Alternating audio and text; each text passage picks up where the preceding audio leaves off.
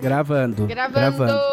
Gravando. Agora tá gravando. agora é de verdade. Ê. Tava ótima a introdução anterior. Tava linda. Mas Tava tudo bem. muito boa. divertidíssima. Eu gostei E muito. vocês jamais Tava- vão ter acesso a ela. Exato. É um tesouro que ficará guardado nos nossos corações. Sim, porque. A gente tinha comentado aqui, agora tem que falar com menos empolgação, porque para que as pessoas sintam que eu, a dor de uma pessoa que gravou por 10 minutos e, e perdeu tudo. Então, o que eu ia falar é que teve a notícia que vocês fingem que vocês não ouviram, que um homem no Tocantins denunciou Einstein na polícia por um erro absurdo na teoria da relatividade. Ele acha que o Einstein provocou grandes problemas para a humanidade e que ele quer, ele quer entrar na academia. E aí ele resolveu fazer isso como um ato simbólico para chamar a atenção do meio acadêmico. Existe uma dificuldade para entrar nele porque parece um clube do bolinha, por isso achei essa alternativa de chamar a atenção dos cientistas, indo na polícia. O que eu ia falar quando a gente tava, antes de interromper a gravação, é que imagina você, delegado, na, na sua delegacia, no Tocantins, e entra, e entra o rapaz e diz que quer prestar um boletim, fazer um boletim de ocorrência contra o Einstein. Que provocou incontá- incontáveis transtornos a todos os habitantes da Terra. É essa a acusação. Cara, imagina, imagina o policial que teve que digitar essa declaração, esse BO. E depois de digitar, ele ainda teve que ler em voz alta para confirmar se é daquilo mesmo. Não, e ainda teve que dar um parecer, né? Do porquê que ele vai arquivar e não seguir. Olha, ele colocou, eles, colocaram, eles colocaram que a queixa é absurda. Ele é. Ele é eletro, eletrotécnico? Não, técnico, em eletrotécnica, de acordo com o UOL. Não me, não me culpem se estiver errado. Ele disse assim: ó, de uns anos pra cá, como trabalho com energia, digo que não entendo de fórmulas, mas a alma da energia. Observando, vi muitos erros. Observando. A energia Observando. não é uma entidade. Tudo na física é baseado em cima de energia, então pensei que alguma coisa não batia. A energia é um subproduto no movimento, colocando o universo como expansão, logo vai existir energia para tudo. Aí ele conclui: Não pretendo estudar física porque não tem necessidade. A física não tem é, necessidade. a Não tem física é endeusada, sendo a salvação do universo. Mas para entendê-lo, não preciso de fórmulas e cálculos. Essa física baseada na relatividade é totalmente inútil, me dá ânsia de vômito. É vazia, sem um mínimo de conteúdo, e ele, Einstein, se considera um cacique. Mas também respeito porque o cara é inteligente. Só que todo mundo endeusou, entendeu? Então, de acordo com, com, com o nosso amigo Josênio, a, a culpa não é bem do Einstein, a culpa é do fandom, né?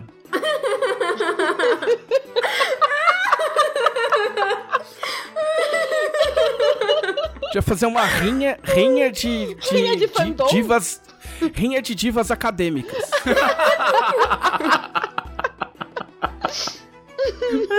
Cara, é muito bom. Eu, é a, a parte que eu mais gosto é tipo assim, mas você, estuda? Você estuda Óbvio física? que não. não, não, há- não tem necessidade. Não tem necessidade. Óbvio que não, é. é lógico, é vazio da ânsia de vômito, porque o cara, não vai, o cara vai estudar Eu culpo, eu culpo a cultura do coach. da física quântica.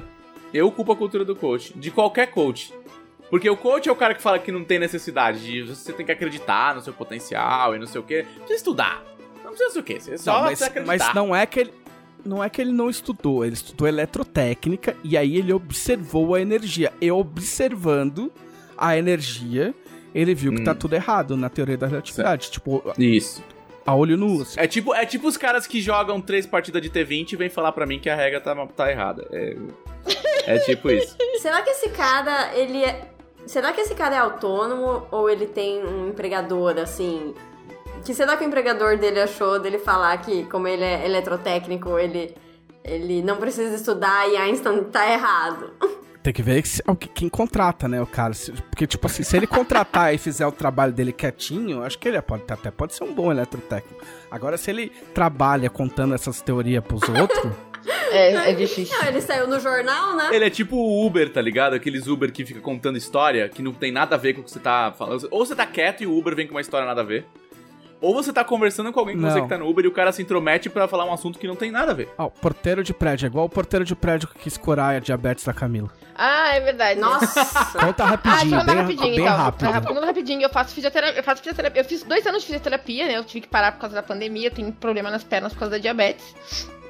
E aí, teve uma época que eu saía da fisioterapia e tinha, e tinha hipoglicemia, que é a queda do açúcar. E aí um dia eu tava saindo e pensei, eu acho que meu açúcar tá baixando. Voltei, pedi licença para usar a, mesinha da portaria para poder medir o meu açúcar, né? E nisso o porteiro já grudou os olhos do que eu estava fazendo e disse: Ah, você tem diabetes? Eu disse, ah, tenho, ah, que saco. Aquele, papo, aquele papinho de sempre quando as pessoas descobrem que alguém tem diabetes. É porque é uma merda. E eu estava indo embora e ele assim. Nossa, se livrar disso deve ser a coisa que tu mais quer na vida, né? E eu caí na besteira de me virar e dizer: Óbvio claro. que sim, né? e ele, então eu vou te dizer qual é a cura para diabetes. Ai, ai, ai. E aí? Pode sair qualquer coisa e disso. Aí, e aí ele começou a me contar sobre como funciona, o que, que é a diabetes. Que é a diabetes, que quando a gente nasce, a gente é. Não foi micróbio que ele falou. A gente é um. Bom, ele pegou um papel germe, porque ele fez. Um germe. Ele pegou um papel porque ele fez um infográfico desenhando sobre isso. Uau! e ele ficou desenhando que a gente é um germe. E quando a gente nasce, que o médico dá aquele tapa na bunda e a gente chora, é a hora que Deus põe a alma no nosso corpo. No corpo, certo. Ah, que beleza. E que a doença também é um germe. Eu sabia que ia vir Deus no meio. Eu sabia, Jesus. Eu sabia, eu tava e esperando. a doença também é um germe, só que quem põe a alma na doença é o diabo. E só tem uma coisa que esse germe com a alma do diabo teme, que é o nome de Jesus. Então, se eu acreditar e disser todos os dias que eu estou curado em nome de Jesus, eu vou assustar este germe do diabo e tirar ele do meu corpo. E que. Peraí, que teve mais coisa, ele falou tanta coisa. E que. E que. Eu posso perguntar, inclusive, tipo, mas se. Que, aí ele fala, falou que Deus criou tudo isso, criou tanto a gente como a, a doença. E que eu posso perguntar por que, que Deus criou a doença, então, se ele podia não ter criado. E que ah, Deus é tão ah, bom. Não. Tão bom que ele criou a doença para nos mostrar que somente ele é a cura. Isso ia ser bom? Pra mim, isso ia ser um arrogante do caralho. É. Enfim, e ele disse que ele não tem doença nenhuma há não sei quantos anos e que ele já viu gente se curando de AIDS, câncer e doenças de pele. E pessoas que só tinham uma célula no corpo. Porque essa é a minha chamada favorita de, um, de canal de, de igreja que tá, que tá escrito. No, é, tenho, fulaninho é, tinha AIDS, câncer, não sei o que lá, e apenas uma, uma célula... célula... no corpo. Eu achei muito curioso, porque a ordem foi AIDS, câncer, doenças de pele. é. é. Onde elas entram aí. Enfim, eu sei que em seguida. Eu, eu não sabia como sair dali, eu não queria ser grosseira com o porteiro do prédio. Em seguida, eu fiz o, a tatuagem do símbolo de tenebra na nuca e eu ia com o cabelo preso pra fisioterapia todos os dias. Ele não fala mais comigo. Ele nem me cumprimenta mais. Olha, mas agora que eu ouvi essa história. Foi um livramento. Agora que eu vi essa história, eu já sei qual é a solução pra, pra diabetes no mundo. Não é um, um germe dentro do corpo da pessoa? Então, quando o médico for bater no bebê, é só bater mais forte. é só passar o álcool em gel. É. Foi, foi. Foi uma experiência. E ele me deu um papelzinho com o infográfico dele pra trazer incrível, pra casa. Incrível, incrível. Importante, a gente queimou e fez um ritual satânico. Brincadeira, brincadeira, brincadeira. Brincadeira mesmo, porque eu sei que o Trevisan é uma é pessoa sério, que não é faz ritual ele de nada. Uma última coisa que agora eu não lembro, na época eu fiz até uma trilha no Twitter sobre isso, mas agora eu não lembro tudo que ele falou, porque ele falou muito mais coisa. Que bom. Muito Essa bizarra. é a prova que Deus existe, é que você conseguiu esquecer tudo. Entendeu? A Camila não quis ser indelicada, eu fiz. Eu fiz eu fiz fisioterapia no mesmo lugar quase um, por seis meses e não olhei na cara dele nem. Peraí, peraí, vocês estão falando do porteiro do prédio da fisioterapia? Da fisioterapia. prédio onde fica a minha fisioterapeuta. É, é exatamente. Ah. Então, né? Entendeu? Porque você faz fisioterapia pra tirar o germe. Não, então, na verdade, o que ele quis meio que dizer é que eu, era inútil eu estar indo, fazendo, indo fazer fisioterapia porque eu podia me curar sozinha. Ah, é. Né? Com a força de Jesus. Mal sabe a fisioterapeuta que o porteiro tá ali jogando contra. Exatamente. Espantando os clientes. Espantando os clientes.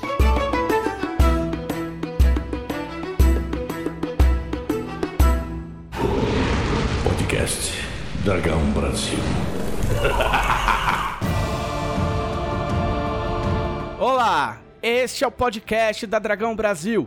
a maior revista de RPG e cultura nerd do país.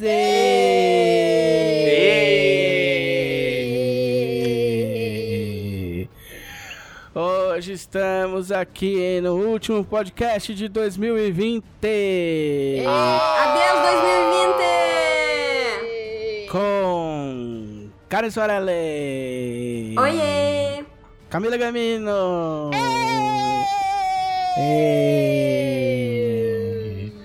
E Felipe Della Corte. Ah.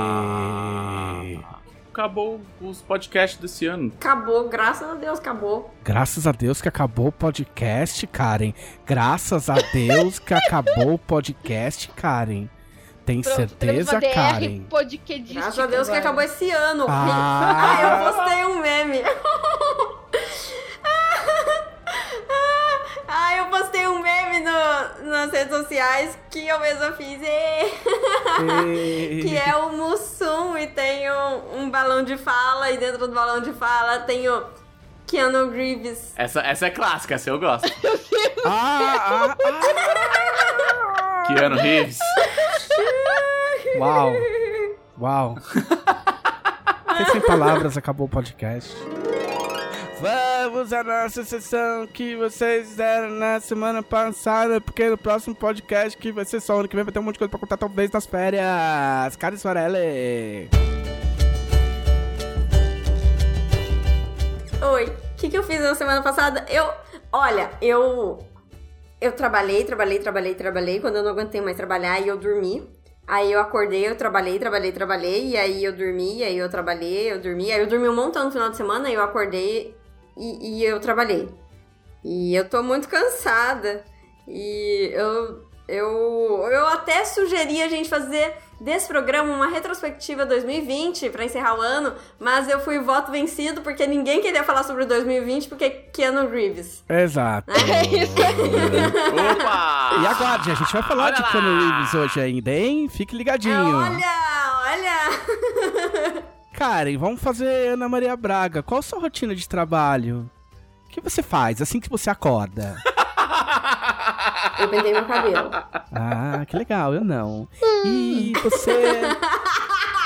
Ah, Você toma café? Como é que você faz? Você não toma café? Conta pra gente como é seu dia, vai. Me ajuda. Eu acordo, aí eu pentei meu cabelo, aí eu escalo os meus dentes, aí eu me visto, dou bom dia pro meu digníssimo, a gente levanta e vai pra Jambô, e no caminho eu compro um pão de queijo, e eu como Ah. pão de queijo no café da manhã. Hum. Mas eu tenho uma coisa mais legal do que isso pra falar. Verdade. O quê? Eu fui ofendida nas redes sociais. Ah. Karen, Karen, você, você chegou à sua maioridade virtual, porque você fez um meme e você foi xingada. Você já é adulta. Você já pode fazer. fa- Já pode fazer call em Botecal. stream, tipo, bebendo com os amigos. né? O que, que, que que aconteceu? O que, que acontece? Como muitos sabem, estou trabalhando no financiamento coletivo do Nerdcast em nerdcastrpg.com.br. Vai lá e apoia Sucesso! Ratinho! E aí eu gravei um vídeo explicando para as pessoas como que se apoia financiamento coletivo, porque nem todo mundo já apoiou, né? Fiz um vídeo mostrando como é que é. E aí a gente postou no canal do Jovem Nerd. E eu postei o vídeo e saí correndo e não li comentário nenhum, porque eu fiquei morrendo de medo dos haters. Acontece que as pessoas foram super legais nos comentários. Falaram um monte de coisa bacana, um monte de gente feliz que eu que tava explicando as coisas. Teve gente que reclamou que eu tava explicando como apoiar em vez de falar do livro que eu vou escrever. Então, na verdade, foi tudo bem legal. Só que aí, aí me falaram que tava legal, eu fui lá olhar, né? E eu encontrei um cara que falou que eu, eu tenho a testa grande. Mas eu, eu- sabe o que eu queria te perguntar quando eu vi isso? O cara falou de graça. Tipo assim, era, é- era completamente não relacionado. Ele falou, nossa, o cara tem uma testa grande. E é isso que é enter, tá ligado? Enter. Ah, ele falou algo. Ele falou algo do tipo, ah, eu quero saber qual vai ser o tamanho desse episódio, se vai ser do tamanho da testa dessa menina. E, e aí, aí eu fiquei pensando, nossa, mega ofensa, meu Deus do céu. Não vai E dormir esta noite, Karen. Hã? Pensando ta- Não vai dormir esta noite. Ah, não vou dormir pro resto do tamanho ofensa em como sua honra está manchada. É que, é que assim, ó, o YouTube... O YouTube, ele tem um. Tem um eu, não, eu não estudei, eu, eu sei observando. Porque é desnecessário. É desnecessário. Eu nunca estive no YouTube, mas, mas estudar mídias sociais me dá ânsia de vômito. E, e o YouTube, ele tem um sistema de funcionamento que, assim, ó, todo vídeo precisa ter Sim, um só dislike. é verdade. O vídeo só um. é de verdade quando tem um dislike. Um. Gente! Você pode ver, você pode ver. Se você entrar no, no, no, no Jambô Editora no YouTube, você vai ver que muitos dos nossos vídeos têm muitos likes e um dislike. E aí tem esse funcionário. Tem esse funcionário que ele tá lá só pra dar um dislike. Ele é, um, é, o, é, o, é, o, é o lugar mais raso, é o cargo mais raso do YouTube. Você começa sendo o cara que dá um dislike. É o equivalente do YouTube ao cara que, que serve é, lombinho e frango na churrascaria. Entendeu? Você começa de baixo. E aí você dá um dislike. Só que, calma. Só que o antigo cara que dava os dislikes, ele foi promovido. Entendeu? e aí contrataram um cara novo pra, pra dar os dislikes. E esse cara quis mostrar serviço. E aí ele não se contentou ah. em só dar o dislike. Ele tinha que dar o dislike e fazer um comentário. Entendeu? E a única e coisa que, que ele conseguiu falar vítima. foi da tua testa. Sim. Porque não tem um mais nada esforço falar, épico. O que, que você ia falar, Camila? Que você não tem dislike? Tinha um vídeo. Não, Não então. tinha. Eu, eu, eu vi essa semana agora. Que o vídeo que eu fiz ensinando a fazer ficha de Tormenta 20. É, agora ele é de dislike. verdade. Parabéns, ele foi aprovado. ele foi ah, palmas. Mas é sério. Tipo, tem mais de 4 mil visualizações. Não sei quantos É isso, likes. aprovado. e um dislike. Isso que eu tô falando é só. É, isso que eu tô falando é só 80% bobagem. A história do um like é real. Tô- tipo, eu sempre, eu sempre cuidei dos vídeos e eu sempre ia lá e vinha, pô, legal, vários likes, vários likes, um dislike. Um dislike. Mas a, Um dislike. a Flávia Gazi Tipo, falava isso sempre. nos vídeos da, da. Blizzard, quando a gente trabalhava lá na Forja. Ela falava, o vídeo só é de verdade, ele só, ele só começou a existir na internet a partir do primeiro dislike e a partir do primeiro comentário que não tem absolutamente nada a ver com o que o vídeo tá falando.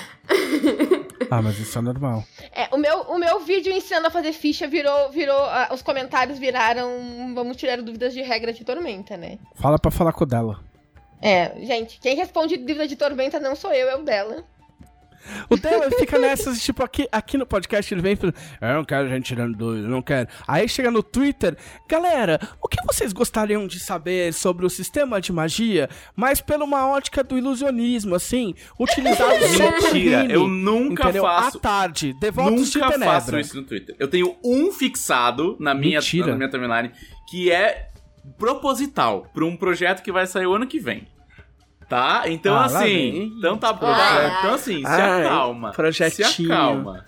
Senhor Projetinho. Já dizia, já dizia, o dela é o Mr. É Projeto. literalmente o meu carro. É curiosa, literalmente vou o meu olhar qual que carro. é esse fixado. Karen. Karen, esse segmento, esse segmento chama-se Karen Soarelli. Você tá sequestrando o segmento Você que, dela. me, você que, dela. que me, me Dela, dela. fez calúnias e Não, difamações. eu não conto porque eu mando. Eu mando aqui. Eu sou o motor desse podcast. eu tenho que fazer o podcast andar. Karen, você ficou muito ofendida. Ah, eu poderia até fingir que fiquei só pra dar uma graça aqui no podcast, mas é muito difícil. Você, você recebeu ofensas mais inteligentes na quinta série? As ofensas da, as ofensas da quinta série eram muito inteligentes, eram bem espertas. O pessoal sabia falar, tinha o timing. O timing da ofensa. Ah, Agora parece que o pessoal meio que ficou só com a piada da quinta série e esqueceu o timing. Pior que é, né? Na, meu, na quinta série tinha. Ah, pá no seu cu, vai no seu camisa azul. Tipo, tinha uns. Meu, tinha ter um. Até uma Um ritmo, rima, assim. É. né? Dela para de olhar Eu outra coisa. estou no olhando computador. os comentários Eu da revista Dragão. Brasil, tá? Preste atenção no que eu falo. Você vai ser hipnotizado. Mas enfim, que essa, que essa seja a única, a única ofensa que você receba na internet, porque eu, eu já perdi a conta. né? Se bem que nos vídeos eu não fico olhando. Os- os- é que os nossos, os nossos vídeos, eles ficam muito na nossa. Entre o nosso público. O nosso público ele é, é muito. A gente tem uma relação muito íntima com o nosso, com com o nosso público. Quando você tem vídeos que alcançam muito mais gente, aí a coisa começa a complicar um pouco, né? Porque sempre vem gente, tipo, perdida. Mas assim, é... eu com certeza já fui ofendida na internet, só que eu tenho memória curta, eu não me lembro. E definitivamente eu nunca fui ofendida com tamanha profundidade. Como neste momento de testa. Detalhe, eu não tenho testa grande, eu não sei de onde a pessoa tirou isso. Você tava de cabelo preso para trás? Não. Pode ser, porque eu nunca vi você andar com o cabelo preso para trás. Porque podia ser um agravante, sei lá, de repente o cara se inspirou. Porque da onde o cara foi. Da onde o cara foi tirar. Né? Enfim. Se você pudesse mandar um recado para essa pessoa, o que você diria, cara? Querida pessoa, vamos ler mais. Vamos melhorar este repertório de xingamento. Vamos aprender mais com o mundo. Vamos, né? Testa grande. Quem liga para isso? A próxima vez que você for defender uma pessoa, faça uma ofensa de verdade, daquelas que doa. Mas só faça se você realmente quiser machucar a pessoa, né? Porque. Se for pra doer de verdade. Se não for pra. Ou você faz de verdade o negócio, faz, faz pra valer, faz direito, ou você não faz, ou você trata bem as pessoas na internet. Lembrando que as pessoas que estão na internet, elas não estão elas apenas existem, na né? internet, né? elas também estão fora da internet. É. Ah, não, mas é o mundo virtual. O mundo virtual tem leis próprias. A, a, a, que eu mais, o que eu mais gosto de odiar é aquela tipo assim. Ah, você quer o quê? Você tá na internet. Eu quero, eu quero as leis. Vai tomar xingo porque... mesmo. a, inter, a internet é assim mesmo. Esse aí é o que eu mais tenho vontade de dar. Frases que merecem um tapa na cara, como faz o. Isso parece muito aquelas frases de machismo estrutural, do tipo, ah, homem é assim mesmo. Não, mas é, essa, essa a, a internet é assim mesmo é sempre para justificar que, tipo assim, ah, alguém te ofendeu. Alguém falou que você tem a testa grande. Vamos supor que você tenha ficado ofendida de verdade. Você fala, pô, que merda. Fiquei mal chateada. Tá ligado? Tipo, pô, tô fazendo um vídeo mó legal. O cara vem falar uma bosta. Aí chega alguém e fala assim: Ah, para de reclamar. A internet é assim mesmo. Você que tem que ser mais durona, entendeu? Tipo. Ah, vai catar coquinho. Olha que ofensa mais linda. Olha que puro suco da, da, da ofensa inocente. Muito melhor do que a sua testa é muito grande. Dela, me dá um exemplo de, de, de, de ofensa light. Ofensa light? Pu publicável nesse podcast e melhor que a sua testa é grande.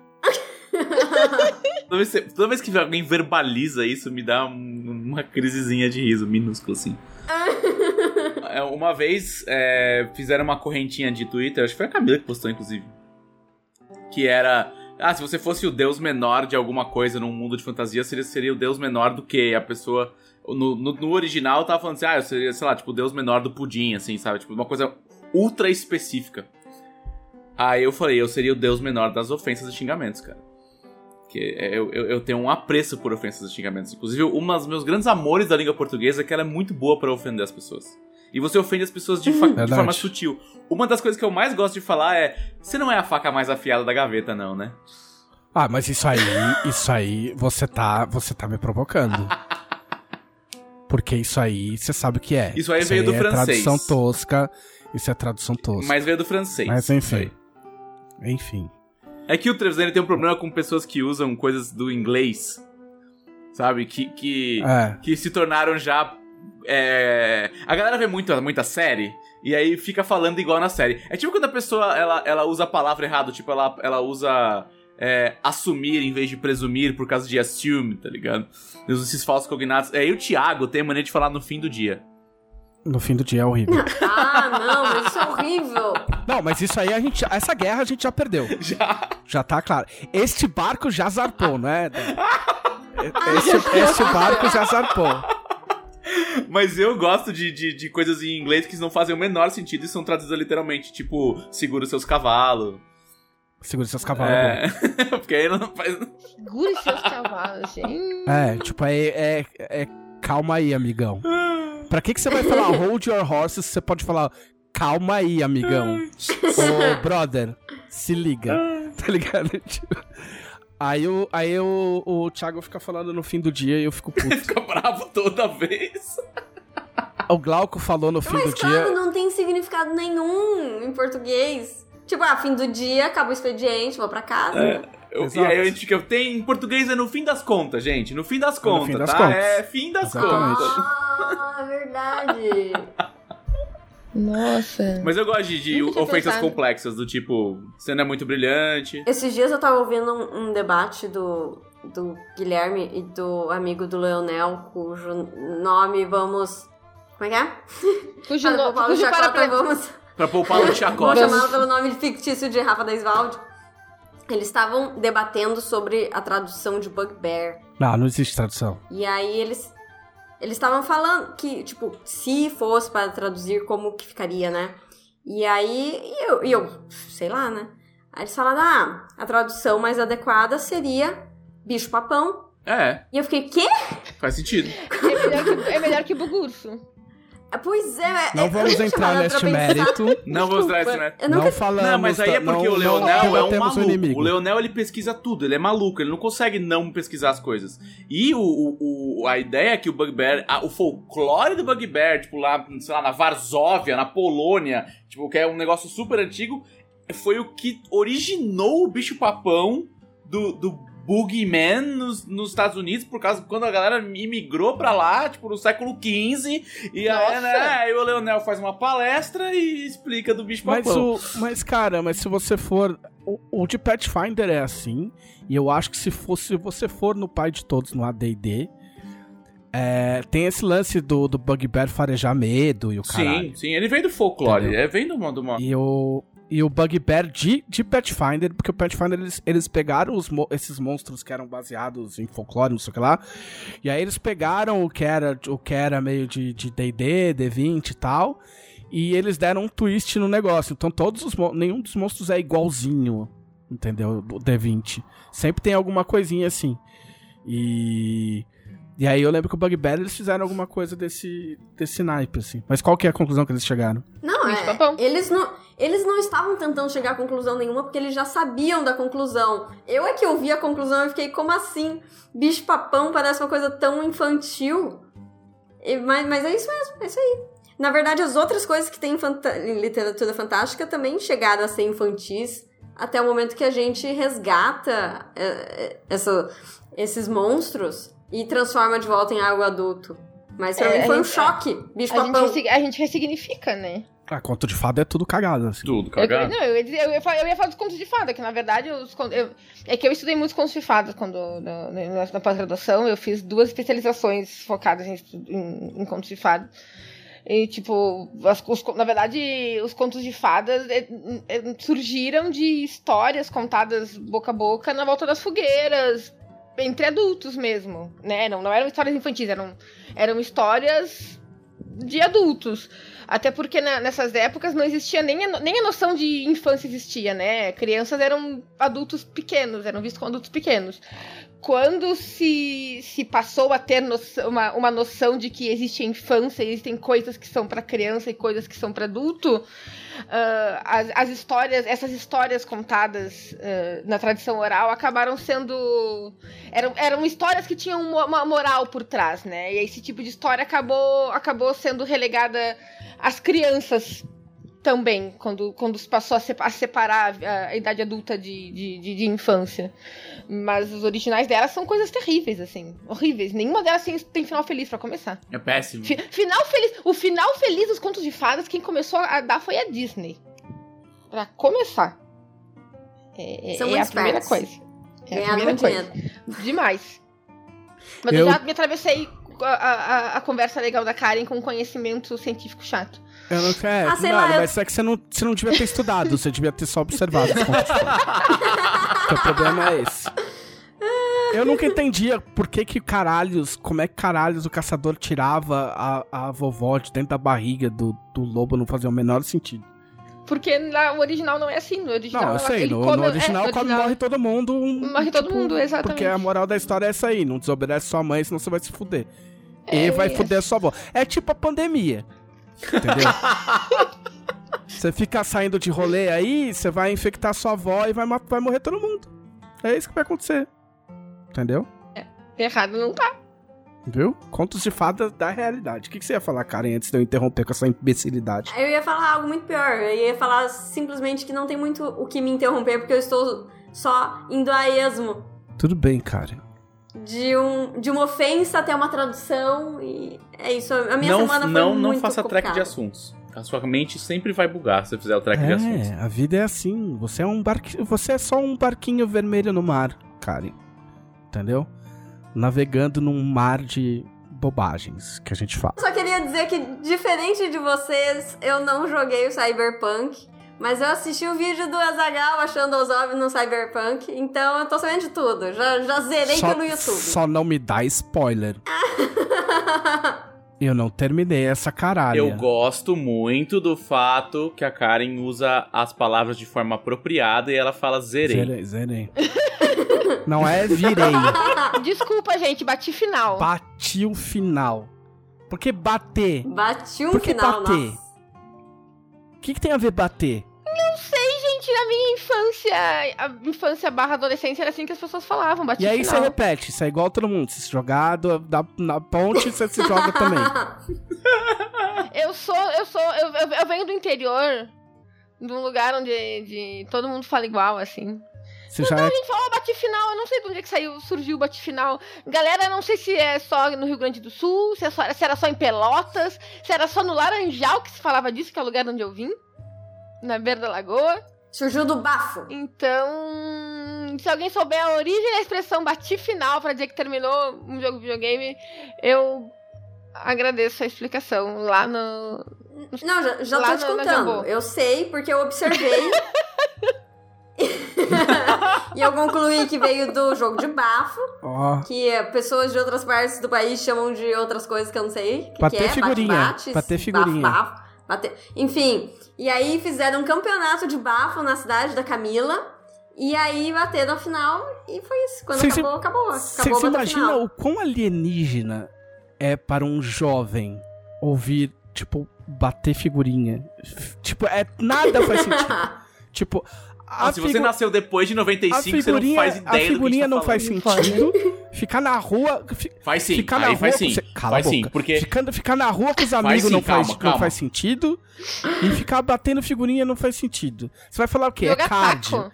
É card. Tipo, não, essa molecada sabe que eles lembram de Tazo. que Tazo não é da minha época. não. Taz é da minha. Trevisan, você Eu está completamente equivocado porque tem poucas coisas que causam mais histeria coletiva neste país do que o álbum É da. Copa. Ah, é verdade. Ah, é? É Mas verdade. as Pessoas É verdade, verdade, é verdade verdade, do nível. verdade. É verdade que não teve uh, uh, uh, na, última Copa. Na, na última ou na penúltima Copa, eu acho que foi a penúltima, porque foi a que eu tava em Pelotas ainda.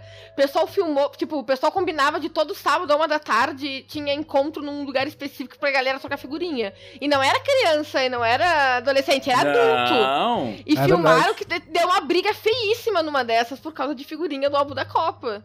É verdade. Muito, muito bem. Felipe Della Corte. Muito bem. Muito bem. Ah, Eu, acato a sua correção.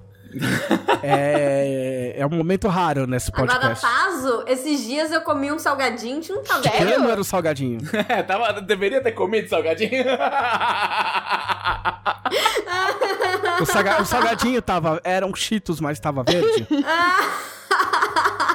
Se era Cheetos, mas tava verde, tu pode ter pego o enchimento de caixa de transportadora sem querer, Pode. inclusive. Faz muito tempo que você comeu? Faz mais de, tipo, meia hora? Pra gente saber se. Oi, não É, tô pra gente viva? ter certeza que não vai acontecer nada no meio do podcast.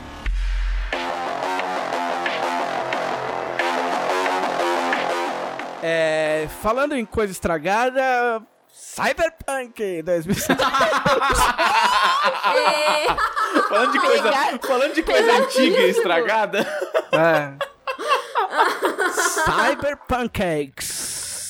Cyber... Alguém não sabe o que tá acontecendo, o que é Cyberpunk 2077. Ah, assim, eu sei, eu sei porque além de ter um marido que tem jogado com certa frequência, eu tenho um casal de amigos, um beijo Vicky e Matheus, que estão acompanhando a saída, esperando sair Cyberpunk, e cada vez que anunciam uma nova data, eles ficavam felizes Matheus e Vicky, pra em seguida Matheus e ficarem Vicky. tristes. Matheus e Vic são vítimas da CD Projekt Red. Porque Victoria, que ama Matheus, resolveu dar de presente para Matheus o Cyberpunk da PSN de aniversário há quatro meses. Ou sim. Mas ele faz, ele faz aniversário em abril. Em janeiro? Não, janeiro eu faço eu, você tá maluca? Não, ele faz bem no início do ano. Enfim, faz tempo. E aí ele ficou esperando sair. E aí adiaram uma vez. Aí adiaram duas vezes. E eu acho que adiaram três vezes. Eu não sei. Então ele tava esperando. Ele não só tava esperando, como o jogo já tava pago. Que essa é, eu acho. É, exatamente. Essa eu acho uma das grandes sacanagens reais oficiais desse rolê todo. Essas pré-venda de sete meses, oito meses. Cara, tem um meme da galera de PC que é Remember No Pre-Orders. Que esse, esse meme vem de, um, de uma cena que foi super controversa em um Call of Duty desses 328 mil que tem aí. Que era uma cena que uns, uns, uns terroristas russos estavam é, invadindo um, um, aerop um, aeroporto e eles iam metralhar geral. E eles, eles falam no começo, é, lembra, Remember. sem falar russo. Né? Ah, tipo, porque eles não podiam Russian. falar russo, senão eles iam, falar, né, iam perceber que eles são russos. E, é, e aí tem essa frase, remember, no Russian.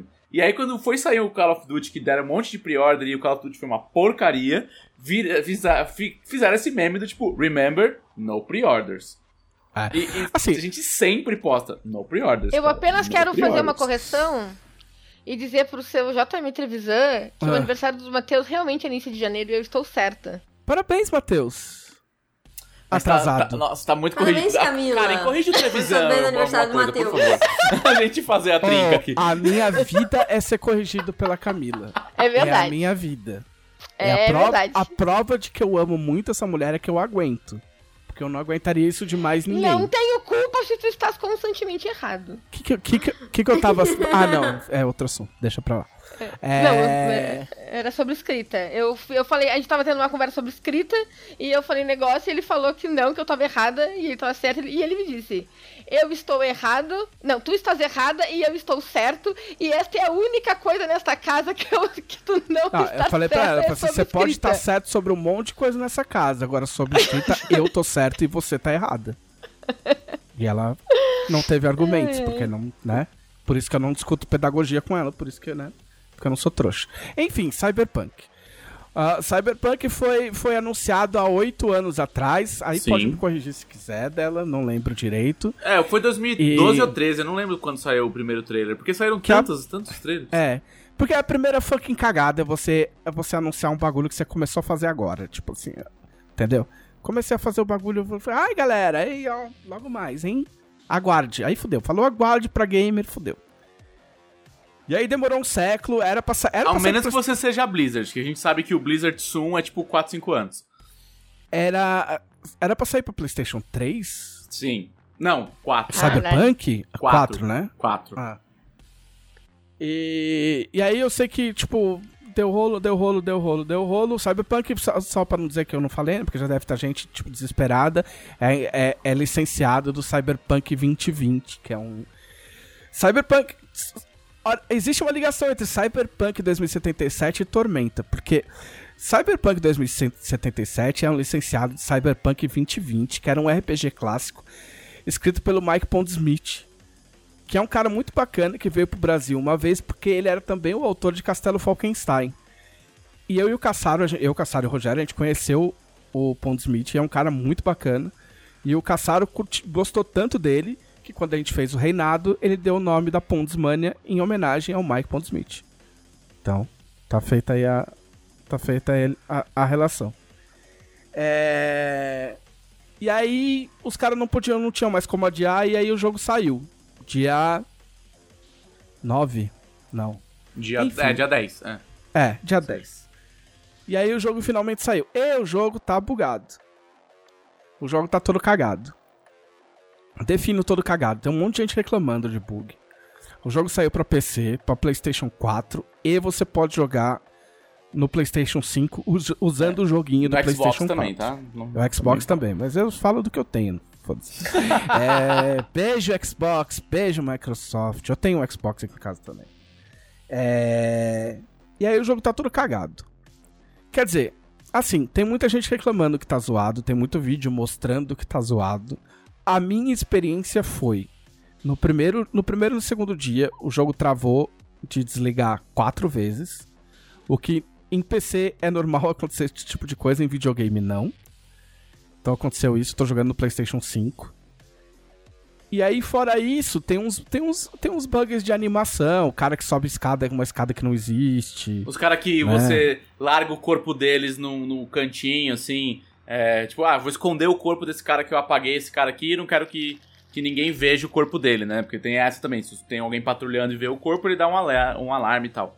Aí você vai tentar jogar o corpo do cara num cantinho, o corpo do cara explode, assim, plá, e gruda na parede. Aí você, ah, ok, beleza. então, eu, eu, ouvi falar de um monte de coisa, de tipo... Combustão espontânea. Personagem invisível, é, carro que voa, tipo, meu, você encosta num bagulho, o carro sai voando o mapa inteiro.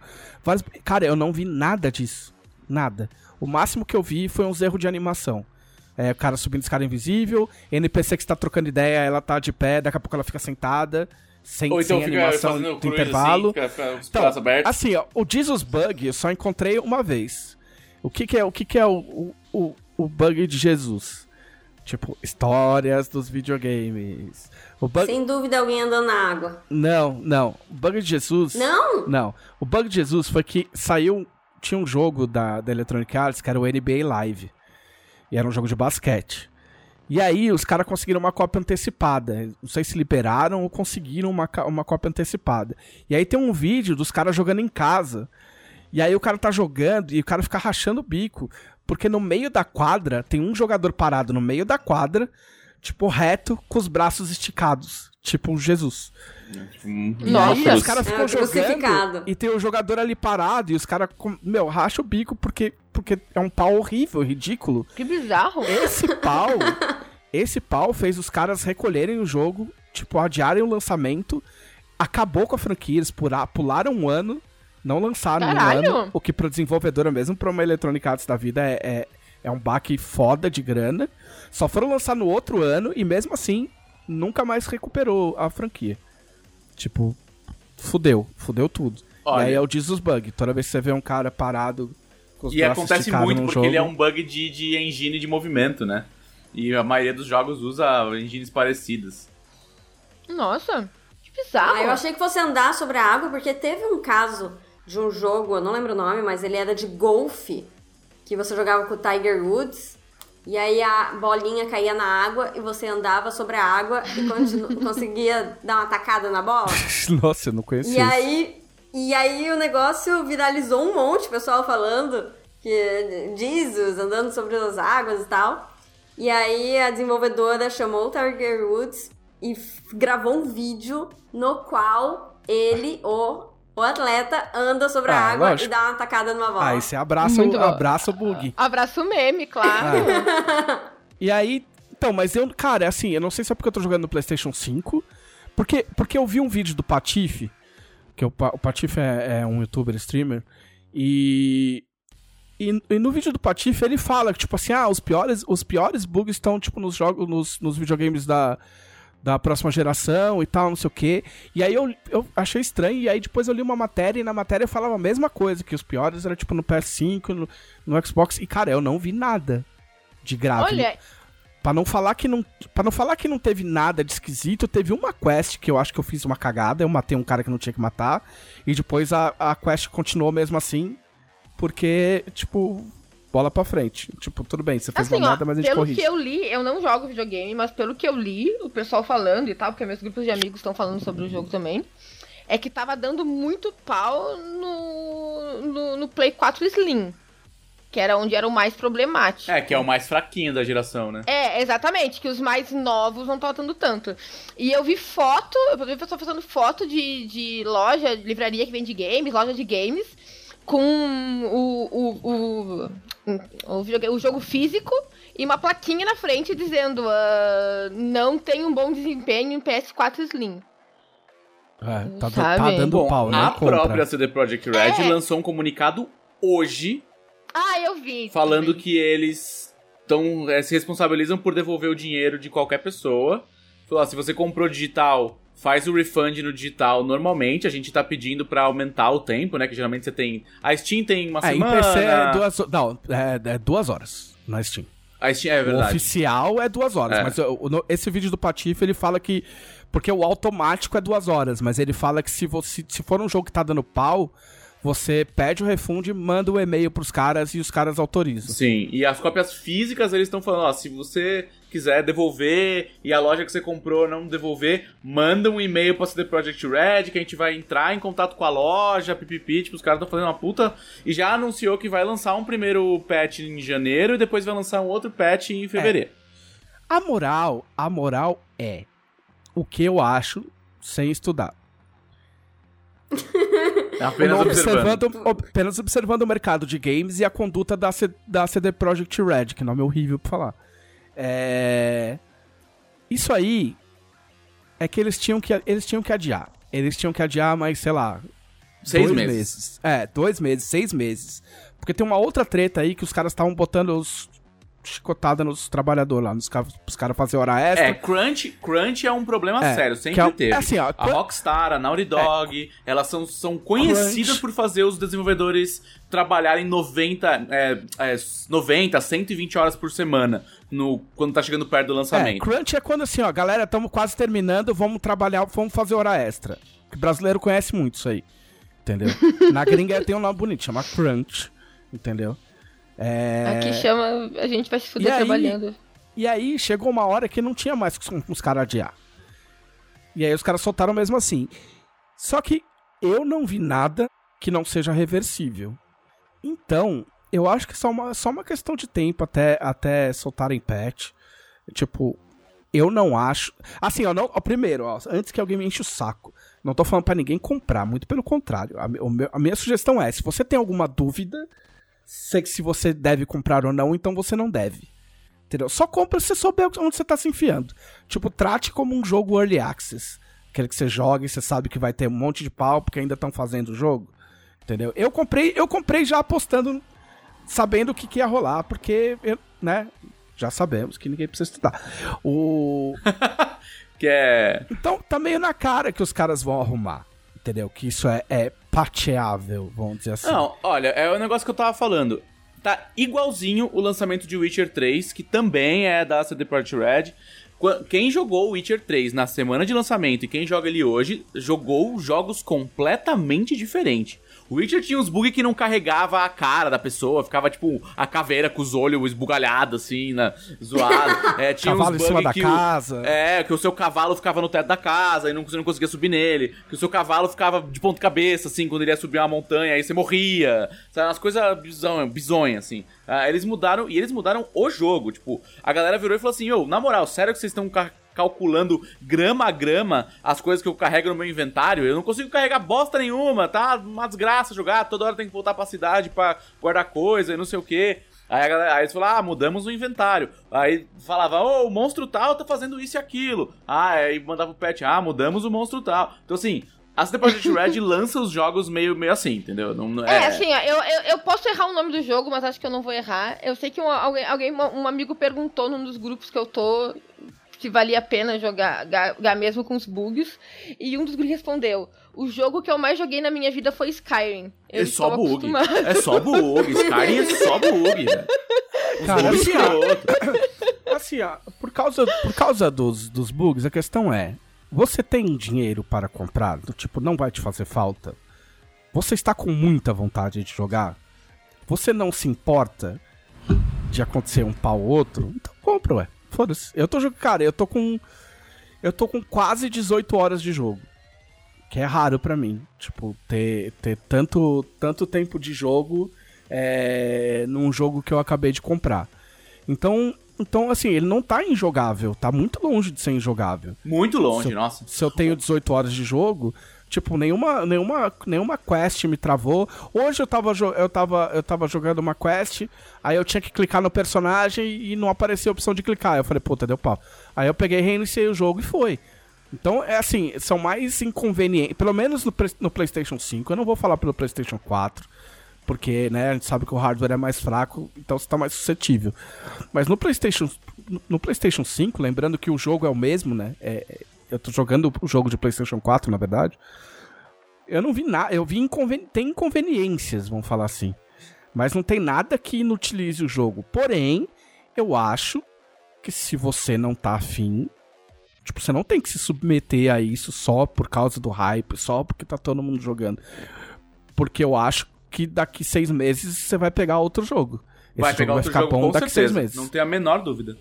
Cara, o Shigeru Miyamoto, que é uma das grandes divindades do videogame, que é o pai do Mario. É o pai é. do Mario, que Mario, é? é, ele Aquele tinha uma... uma... testa grande. Na, na época que, que eles adiaram o lançamento do Nintendo 64 em três meses, porque não tava do jeito que eles queriam, ele falou que. Ele falou essa frase: ele falou, um jogo atrasado tem chance de ser bom, mas um jogo apressado vai ser ruim para sempre. E, e, essa é uma parada que a galera ainda não entendeu. Que é tipo, é melhor você falar, guys, não tá legal, não vai sair, do que soltar um jogo de. Cara, as ações da CD Projekt Red caíram 20 pontos nos primeiros mas, dois dias. Cara, mas pois cara. É, eu nem sabia que eles eram. que eles tinham um capital aberto. Mas a moral é assim. Eu, eu, eu, eu quero pensar que as pessoas sabem o que elas estão fazendo. Então, eu imagino assim: você pesa cenários. Num jogo desse tamanho, você pesa cenários. Alguém, alguém virou e fala, falou: é melhor a gente lançar agora e consertar aos poucos, aguentar a opinião pública, aguentar as ações caindo, porque a gente recupera em dois meses, porque daqui dois meses a gente solta dois patches, o jogo vai estar tá redondo, ninguém mais vai lembrar dessa merda. É, mas Entendeu? o que aconteceu do com o No Man's Sky, né? Do que atrasar, aguentar dois meses da galera puta perder agendamento de, sei lá, de publicidade, de gráfica, de distribuição, entendeu? Aluguel de armazém, whatever, entendeu? Vários custos que precisam ser alocados antes, acredito eu.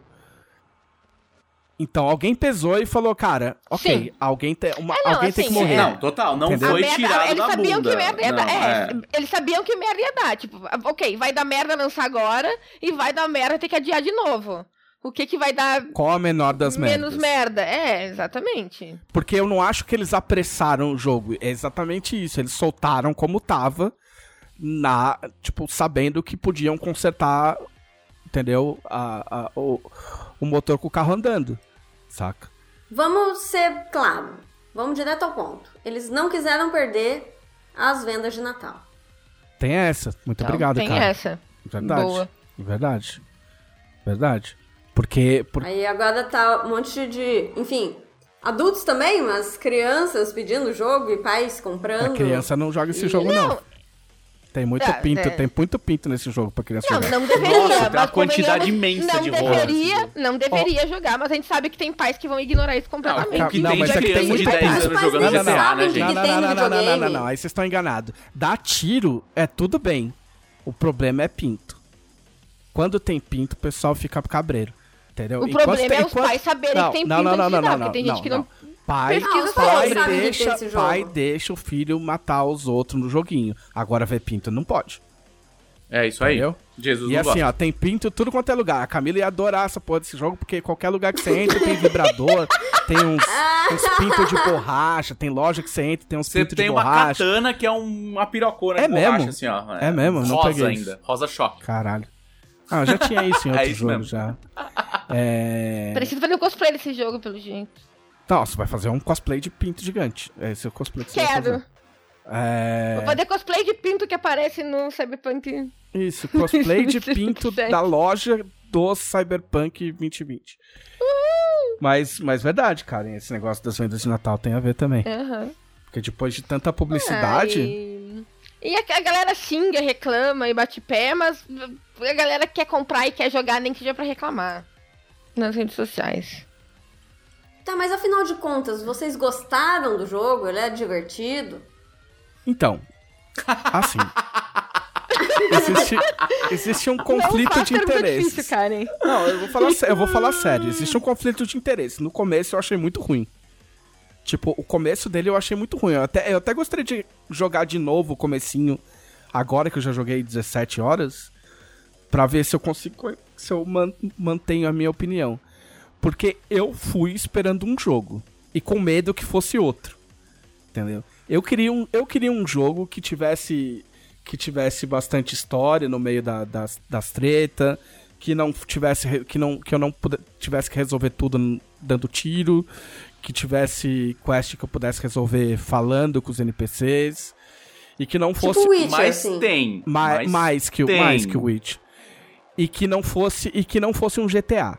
O meu medo era que fosse um GTA. Entendeu? E o começo dele eu achei bem tosco. O, a, a, o, tipo, não nem a quest do não, não, não é nem aquela quest que dá a virada do caralho, agora o jogo começou, porque essa quest é legal. O comecinho, comecinho mesmo. Eu achei, eu achei muito tosco, muito Mas é que você sabe que o comecinho fala muda muito de acordo com o que você E- escolheu pro seu sim, background, e, né? E, com todo perdão aos dubladores brasileiros envolvidos no jogo, eu achei a dublagem muito ruim. Não pelos atores, eu achei. a- O texto tá ruim, né? Não é, é- não é só o texto, eu, eu acho, eu vou chutar que a direção é esquisita. Não é que a voz das pessoas é ruim, não, são, não é que são péssimos atores, mas me parece a direção me parece esquisita. Por quê? Porque em algum momento, algum momento da história do Brasil, da história das dublagens e traduções brasileiras, decidiu-se que falar tu o tempo todo é gíria. Entendeu? É sinal de malandragem. Então, nessa porra do jogo, todo mundo fala tu. Mas, tipo, não existe sotaque, não, é? não tem um sotaque gaúcho, não tem sotaque carioca. É só gente falando tu, entendeu? Pra posar de malandro, saca? Parece, a- parece aquele teu amigo que estuda na FAAP e, e- e finge que é, que, é, que é gangsta, tá ligado? tipo. E aí, cara, fica muito ruim. E os sotaques, cara, porque tem um cara que ele é. Que ele é meio mexicano. E aí eles tentam fazer um sotaque mexicano que, tipo, acaba virando meio italiano, meio, tipo, não sei o quê. Aí fica parecendo verdade. o seu brother da FAP que se acha engraçado e fica fazendo sotaque no stand-up, assim, saca? E eu joguei, eu joguei, acho que a primeira hora, assim, até, até eu conseguir descobrir, até, até, até eu me livrar do pau que me impedia de baixar o idioma, porque você tem que baixar o idioma inglês. Ele segue o, o idioma do teu, do teu console pra baixar a língua principal e o resto tem que baixar a parte. E no primeiro dia tava com pau esse download. Só consegui baixar no dia seguinte. Então, esse comecinho me desceu muito mal. Mas conforme eu fui jogando, eu fui achando legal. E agora eu tô gostando do jogo, na real. Olha, só pra não spoilear a, Por favor. a minha... Não, pra não spoilear a resenha. Ó, a resenha foda, você não pode espolhar pra ah, mim. vai ter É. resenha na Dragão Brasil hoje. Tem. Mas assim, o meu problema com esse jogo é o mesmo que alguns amigos meus relataram, que é... Esses caras me prometeram que isso ia ser uma das experiências de videogame mais fodas que eu já joguei na minha vida. E eles entregaram um jogo ok. Sabe? Tipo assim, os caras passaram quase uma década falando: Não, porque a gente vai revolucionar a maneira como você escolhe a sua história. Não, porque é um ambiente, é um mundo aberto, vivo e dinâmico, com coisas acontecendo e o caralho. E você não vai saber o que fazer, porque vai ter coisa pra caralho. E vai ser um RPG fudido, que você vai poder customizar totalmente seu personagem. E assim, na moral, brother, não é melhor que Skyrim. Tudo que eles me entregaram, Skyrim já entregou. E Skyrim saiu 10 anos atrás. Mas Sabe? tem Então carrinho, assim. tem tiro, tem neon? Não Tem, tem, tem dragão, foda-se, que é melhor que neon. Mas a, agora, tirando a, a vibe choque de cultura, é do tipo assim: o, o, o- a parte RPG, os caras basicamente limitam em. Você quer pôr ponto em força ou em destreza? Sabe, tipo, é isso, assim. Isso é o RPG do jogo. É, sabe, entendeu? É, então, a- as histórias, eu- como eu tava falando no Twitter, ele é muito mais um livro-jogo do que um RPG, porque ele te dá, tipo, três opções. Ah, você quer xingar o cara ou você quer ficar amigo dele? Ah, eu quero ficar amigo dele. Ah, então já que você ficou amigo dele, então ab- abre esse lado aqui. Ah, já que você xingou ele, ele não gosta de você, abre o Não, outro mas lado. isso, Tipo, isso você tá, isso tá sendo, você tá, você tá sendo tipo bonzinho e pegando a exceção da exceção, porque normalmente é tipo assim, você, ele te dá três opções. Tipo, você quer, você pode xingar o cara, perguntar o endereço dele ou dar uns beijos. Só que tipo, você tem que xingar, perguntar o endereço e aí e dar uns beijos. Você faz as três opções, tá ligado? É aparece, tipo assim, aparece quatro opções de conversa, mas você fala, você fala uma, as outras se mantêm e tipo, você pode Sim. fazer todas. Então, é o que assim, é, faço muito mais uma, é muito mais um roteiro arbóreo, né? É uma história Nossa. procedural. Ah, É porque eu estudo, tá? Eu não observo. Se- seja, seja rasteiro. Esse é um podcast rasteiro. Seja rasteiro. Não, é muito mais um negócio. Por que, que eu falo que é mais um livro-jogo? Porque é muito mais um tipo, ah, se você quer fazer isso, vá para a, a, a, página tal. Se você quer fazer aquilo, vá para a página tal. Tipo, é, é isso, assim, a dinâmica de construção de história desse jogo é essa. É, escolhe uma coisa e vai pra lá. Então, não, porque assim, a gente já aprendeu que não precisa ser assim. Outros jogos já entregaram outra coisa. Skyrim tipo... não é assim. É, Disco Elysium não é assim. Dragon Skyrim... Age não é assim. Skyrim Entendeu? tem uns caras, uns manequim, mano. Eu não consigo jogar porque os caras. Mas não importa, o jogo é feio, é feio. Porque é velho. Mas a construção de RPG dele também. é bem diferente. Entendeu? Tipo, RPG mesmo, RPG, tipo, roleplay, cara, faz o que você quiser e, e sofra as consequências disso.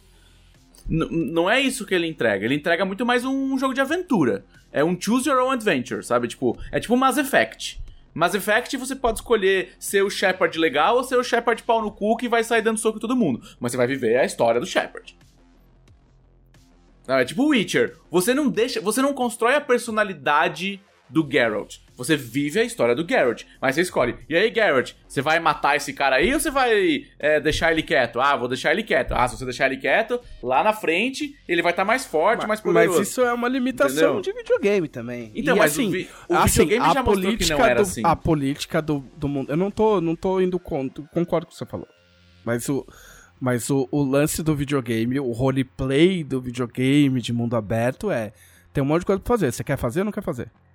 Entendeu? Então, tipo então, tipo assim, até o debate do dia foi lá, tipo, que eu não vou entrar nisso, senão a gente não sai daqui. Sim. Que é, tipo, ah, como vai ser cyberpunk se você tem a opção de ajudar a polícia e ah, ganhar. Não, mas até é e ganhar, conceito, ganhar conceito, crédito e ganhar crédito nas ruas porque você ajudou a polícia. E se você ajuda as autoridades, não é cyberpunk. Mas você pode escolher. Isso, isso para mim é diferente. Tipo Sim. assim, ó, tem um maluco lá, você liga lá a visãozinha de robô lá, né? a visãozinha e... de Batman. Visãozinha, não, a visãozinha de Exterminador. É. E aí mostra lá o fulano, tipo, Zé da Silva. Cara procurado por roubar duas cocas na padaria. Aí você fala, esse cara foi. Aí você pode, aí você pode, tipo, sacar tua arma, encher ele de bala e ganhar os, o dinheiro por isso. Ou você passa reto e vai cuidar da tua vida. Sim. E eu tenho passado reto, reto cuidando da minha vida. Pra, isso já é um. Já não deixa de ser uma escolha, não deixa de ser um roleplay. O jogo me dá opções, eu posso ignorar ou não. Então, sim, a, mina, sim. a mina mandou, a mina ligou pra mim no jogo e falou: Ô, oh, tô fazendo umas corridas de carro aí, cola aí pra nós, cola aí pra correr com nós. Eu falei, sem tempo, irmã. Eu falei, não, essas missões é chata pra caralho, nem tô afim. Ela falou, ah, então tá bom, tipo, se você quiser, meu, liga aí de novo. Eu falei, tá bom. E se, é, o, que, o, que, o, o que me pega é que tem um negócio em, em game design que a gente fala que é a ilusão de escolha. Então esse jogo eu tenho observado que ele me dá muito a ilusão de escolha e pouca escolha. Sabe? Tipo, se eu quero transformar a, a história ou transformar alguma ação, ele não me deixa. Tipo, teve personagem que eu tentei atirar e o cara não morreu, cara, porque ele era um personagem importante. É, o mestre segurando tua mão. É o mestre segurando a mão, exato. Então, assim, só que o, o mestre não vai falar, ah, não, não, não, não, não vai bater nesse cara. Entendeu? É, ah, vai. É, então, vai, mas eu não gosto. Eu não, eu não acho legal. Pra mim, RPG é, eu tenho que. Mas, cara, escolhas e consequências. Opções, se tu queres ter opções infinitas de escolha, larga o videogame e vai jogar RPG, RPG de mesa. Exato, é. concordo, concordo o totalmente. Que eu, o que eu acho assim, ó, é parte, é parte culpa do marketing? É. Mas é, marketing então, é, é isso, aí. Brother, sim, se você achou que ia jogar o RPG mais maravilhoso do mundo, azar o seu. Porque, tipo, pela não, é que eles falaram, vai ser pra Coca-Cola, toda coca que você toma é o melhor refrigerante que você já tomou na sua vida. Sim, concordo. Aí cabe a você ouvir ou não ouvir.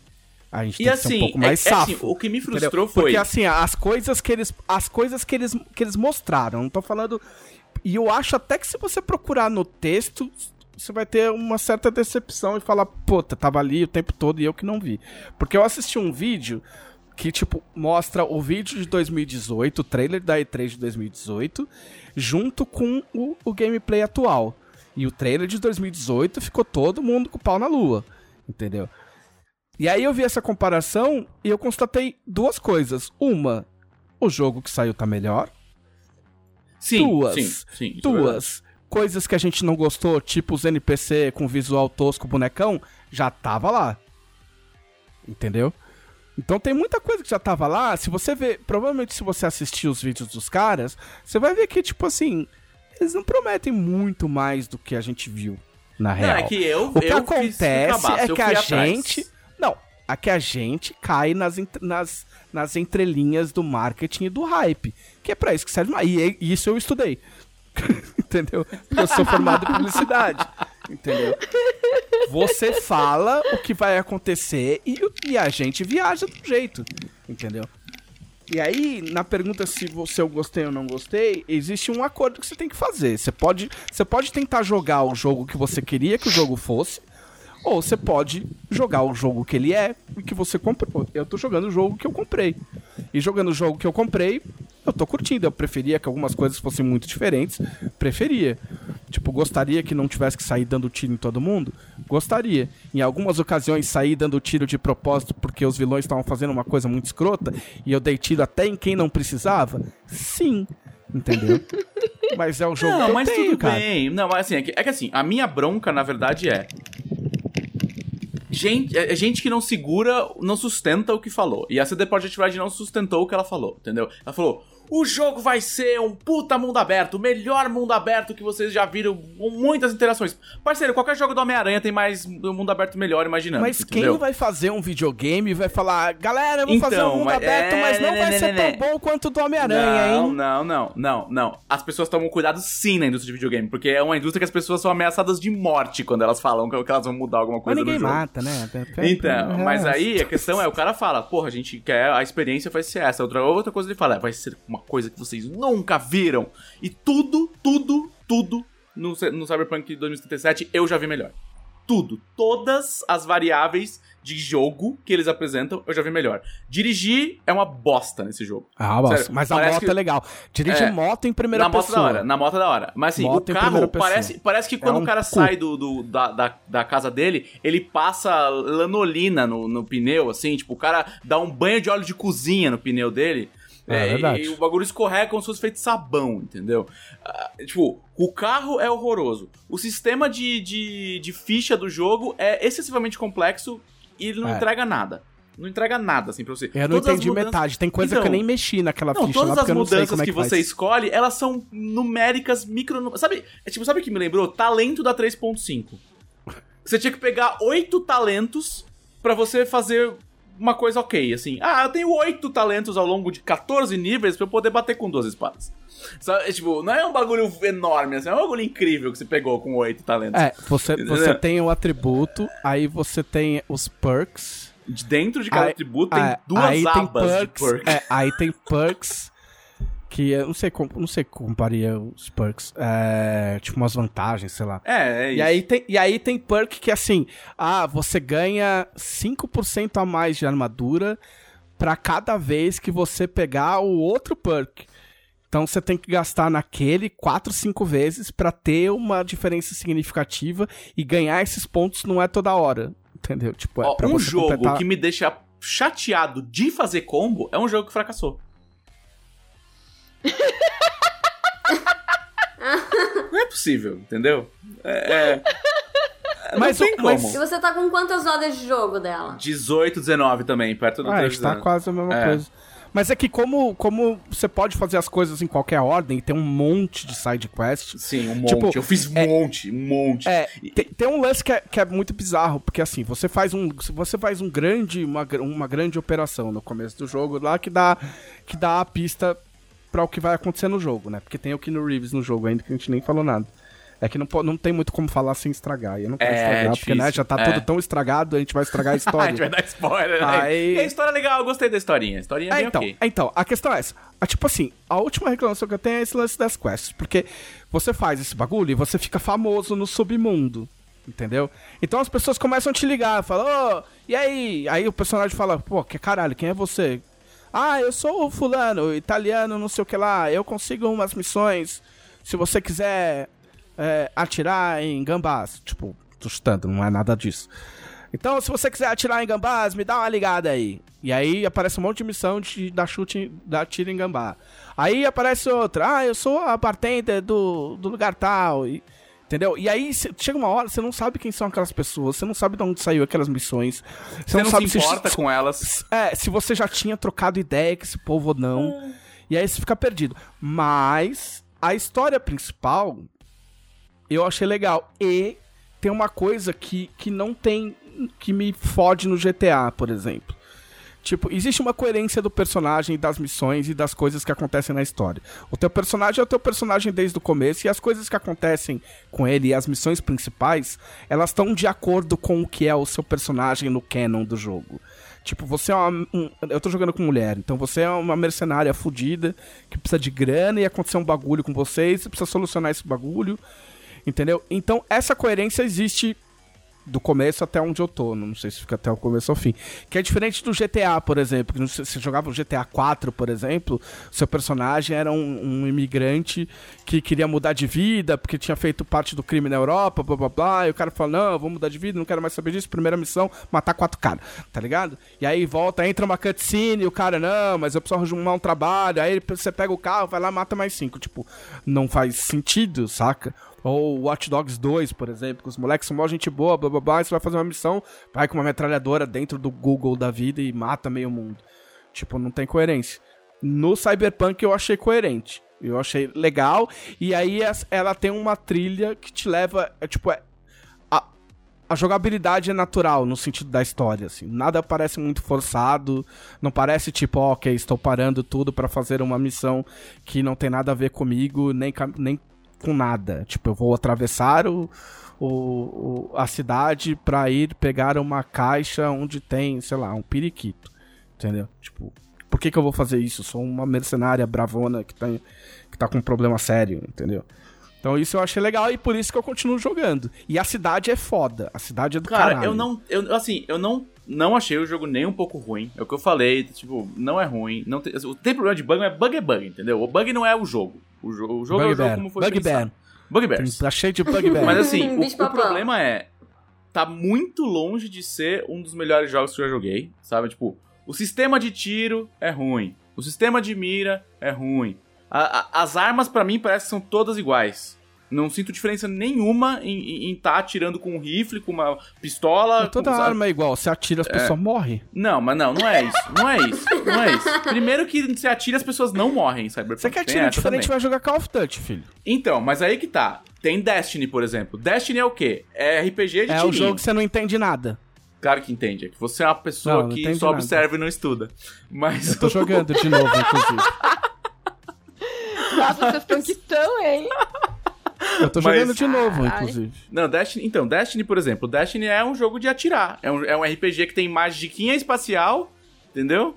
E é um jogo de atirar. Os, cada arma que você pega no Destiny você tem a sensação de estar tá atirando com uma arma diferente. A, a mira se comporta diferente, o, o, jeito que a arma entorta quando você atira é diferente. O Cyberpunk tanto faz, assim, você tá com uma arma Y e uma arma X, ela é igual, para pros lados, assim, na... É, ah, não, é que você tem que comprar 28 pontos de mira precisa, mira aprimorada e mira telescópica e não sei o que. Quando você tiver 23 combar, pontos, comba lá, comba dá lá, no tiro. Comba. Não, é que isso não é combar, isso aí é, é, é tipo, é encheção de saco, entendeu? É tipo GURPS. Ah, você quer cavar mas... um buraco? Gasta 8 pontos. Não, não. Mas a cidade é muito legal. A cidade é legal. A cidade é, é muito diferente de todas as cidades de mundo aberto que eu já vi. E ela é muito tipo, vertical também. Isso é, é só decorativo, é.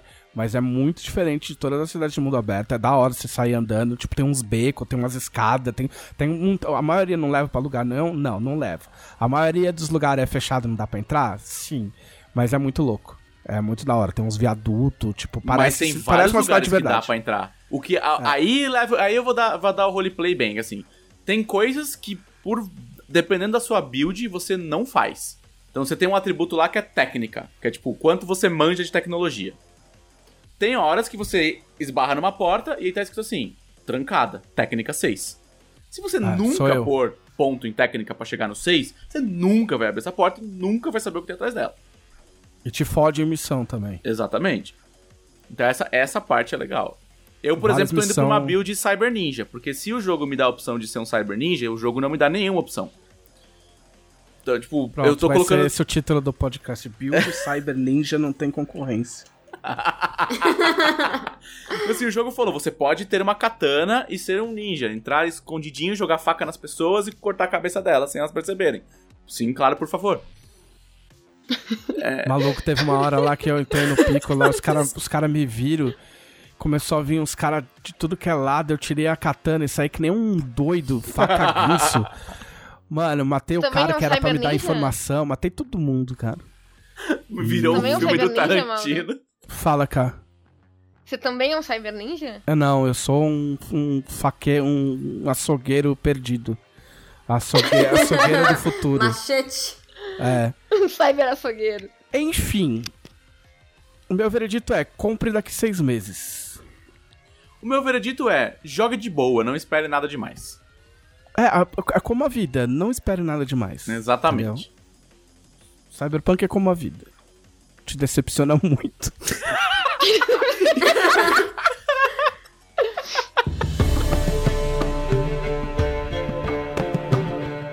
É, Camila Gamino, vamos ver o que você vai falar. Eu, o que eu vou falar. O que, que eu fiz na última semana? Eu joguei muito RPG. Porque todas as semanas da minha quarentena são jogar muito RPG. Porém, todavia, entretanto, e sempre que eu gravo podcast eu tenho um porém, todavia, entretanto, porque eu faço alguma coisa diferente de jogar RPG. E desta vez, a coisa diferente de jogar RPG que, que eu fiz foi começar a ler a lore de WoW. Ah, meu Deus. Yes! Enfim, ah, há, há- há um tempo atrás, há uns- lá por 2017 eu tentei jogar WoW, achei um saco, joguei 12 ou 15 níveis, achei muito chato. Bate Mas 10 os bonequinhos lobos. são muito bonitinhos. Mas assim, eu não gosto de, eu não sou muito de jogar videogame nenhum, então eu não sou muito parâmetro também pra dizer o, o jogo é ruim. Eu que não curto muito jogar videogame. Prefiro jogar RPG. Ah, e a lore sempre foi muito legal, os bonequinhos são bonitinhos e tudo mais. Eu tenho e aí bonequinho. um, Tenho dois bonequinhos. coisa de uns coisa de uns meses atrás eu cheguei a pensar em dar uma olhada nisso porque eu tenho alguns amigos que gostam muito de WoW tipo o dela e aí na, ah, eu tô tocando um plot lá na guilda com, com o Thiago e ele é apaixonado por WoW e ele mete referência de WoW em tudo É igual o E dela com comecei- o Jojo. com Jojo, exatamente. E aí eu fiquei meio interessada em dar uma olhada, mas meio que passou. E aí, a Ana do Pausa para um Café, semana passada, ou retrasada, passada eu acho, disse semana passada, falou de. de, de ler a Lore de WoW. E aí eu vi ela falando sobre isso e respondi, nossa, eu tava um tempo atrás pensando em dar uma olhada e desistir. E aí, papo vai, papo vem, o dela se intrometeu e essa coisa toda, e a gente combinou de ler um livro juntas. Então nós escolhemos o livro que nós vamos ler, nós estamos lendo A Ruptura. Só que aí eu estava lendo o livro semana passada. É que eu farejo, fazendo- eu farejo quando alguém fala de Lord WoW. E aí eu fui comentar Só pra alguma coisa. constar, esses livros de LOL estão tudo à venda lá no site da Jambô. Não, é Olha LOL, eu aí. falando- só falando de Não, WoW. é WoW. Ah, desculpa, não é LOL, é WoW. É, Olha, olha. Tudo a gente tem no site. Olha Mas se você não gosta de WoW, mas Opa. joga LOL, pode ir no site da Jambô. Nós temos, é isso aí. não, enfim, Tudo eu assinei. Bonequinho. Tudo monstrinho, Ah, como diria. nossa. Nossa, Tudo mãe. Baixou a mãe, né? Nossa. É tudo monstrinho, tudo hominho. Esses, esses Não. livros de hominho aí E que você aí? gosta. Hominho e boneco. E aí eu, aí eu comecei a ler a ruptura. Aí fui comentar algumas coisas que eu não tinha entendido com o Thiago. Aí a gente. Eu perguntei do filme. Aí ele, ele comentou sobre o filme de WoW. Aí eu resolvi que eu queria. Quem ver é o Thiago? Que Thiago é esse? filme. Eu... O Thiago joga na guilda com a gente. Ah, ok. Porque a gente tem Thiago na Dragão, podem achar que é o Thiago eu Rosa. falei, mas no início, quando eu comecei a falar, eu falei que era da guilda. Tu que não prestou atenção no que eu tô dizendo. Mas as pessoas não sabem se o Thiago joga a guilda. Mas eu falei, caralho! Antes. Não, mas eles não sabem qual é o eu tava achando Thiago. que é do Thiago Olha Rosa. isso que eu tô falando. Ah, meu Deus, eu vou chamar ele pelo nick dele então, o Trote. Isso, pronto, pronto, ok, mais fácil, muito mais fácil. Muito gamer da sua parte. Trotsky, o Muito Trotsky. gamer da minha parte. E aí, eu achei, eu achei por muito tempo que era o nome dele, inclusive, até descobri que não era. Mas enfim. E aí eu resolvi que eu ia ver o filme. Aí eu, com, eu aluguei o filme no YouTube pra ver. Porque não tem nenhuma. nenhum outro stream. Aí, então, eu assisti o filme, achei bem legal, assim, ah, o que eu acho é que, é, que eles, é que o filme é meio corrido, acho que eles querem contar e mostrar muita coisa em- Não, o filme conta filme? três jogos, cara. É, pois é, então, eu, eu acho que eu, eu, Então, ele é tipo, Mas esse é o tipo de filme que devia ser uma série, pra dar tempo de desenvolver Não. certas coisas e sentimentos que eles Ó, queriam ó, mostrar. ó, Mas você sabe por quê? Pera, Trivia. pera, você Insider sabe por que, que é isso? Sabe por que, que é isso? Sabe por que, que o filme é feito desse jeito? Porque é aqueles filmes que a gente quer fazer uma trilogia, mas a gente não sabe se os caras vão liberar dinheiro e vão fazer, porque a gente não sabe se vai fazer sucesso, então taca tudo que dá aí Pra gente ver o que acontece depois. E de fato não é, teve não, assim, continuação. Assim, é, não, assim, ó, eu gostei bastante. Eu achei, eu achei muito legal a maneira como eles fizeram os efeitos de magia. Achei, que, achei que a magia funcionou de um jeito muito legal no filme. Inclusive, ela é, ela é a cópia fidedigna dos efeitos do jogo. Tipo, eles pegaram exatamente como achei, faz é, na tela é, assim, do, do eu achei, eu achei muito legal a, os efeitos de magia. Eu gostei muito do Maguinho, que agora eu não o, lembro o nome. O diretor... Eu tenho tido contato com nomes, de, com coisa, nomes demais, inclusive. O diretor é o Duncan Jones, que é Sim. é filho do David Bowie. Né? Nossa! E uhum. o cara que faz o magão lá, que vira do mal lá ele fez o, o Anjo magão. nos X-Men. Caralho. O magão que vira do mal. O magão que vira do mal. É, não, então, é. então eu gostei muito spoiler, do Maguinho. Spoiler. É. Eu gostei muito do Maguinho. Mas eu vou ser bem sincero, assim. Eu Você gostou do magão ou do maguinho? Do é, Maguinho. Magão tá que vira do mal ou o Maguinho ou de bigodinho não, o maguinho. de cobrador? O Maguinho, o Maguinho. Maguinho de Achei bigodinho de legal. cobrador?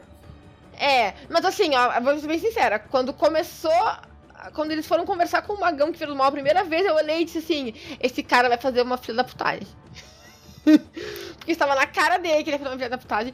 A história do negócio do Golem eu achei legal, da, de, de ter que pôr a, a, a, magia dentro dele pra ele funcionar, achei muito, muito show. Enfim, eu gostei do filme. E aí eu fui falar do filme com o Trote.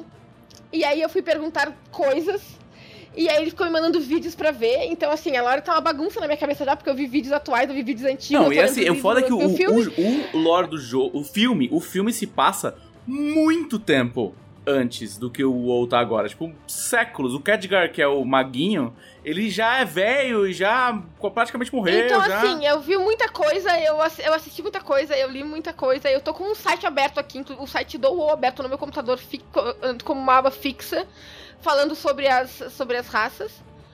Uh, eu não estou viciada, posso parar quando quiser.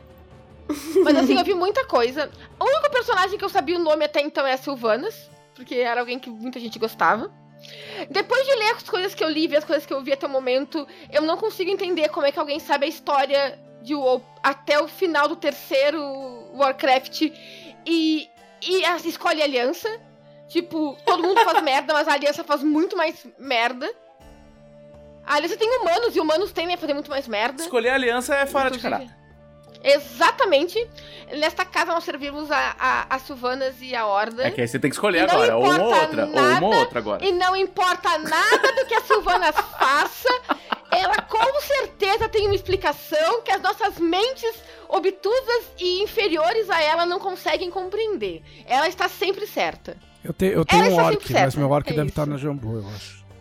Não, acho que teu orc está em cima da nossa geladeira, não está? Não, aquele Achei é outro. Achei que você estava falando que tem aquele um é personagem aquele é orc. Outro. Aquele é outro. A gente tem um orc que, que a gente ganhou, que é tipo um busto de ah. plástico uh. e a gente colocou em cima da geladeira, tipo pinguim de geladeira. Da hora. É, mas nosso pinguim de geladeira é, é um o seu orc de geladeira. É o orc assim, que aparece no filme, inclusive. É o Durotan? O orc careca lá. Não sei, é um orc careca. Ah, ajudou. Ajudou um monte, é. Mas ah, assim, tem um eu tô gostando um no filme, caralho. Mas enfim, eu tô gostando um monte de, de ler. Eu tô achando o livro bem legal, inclusive.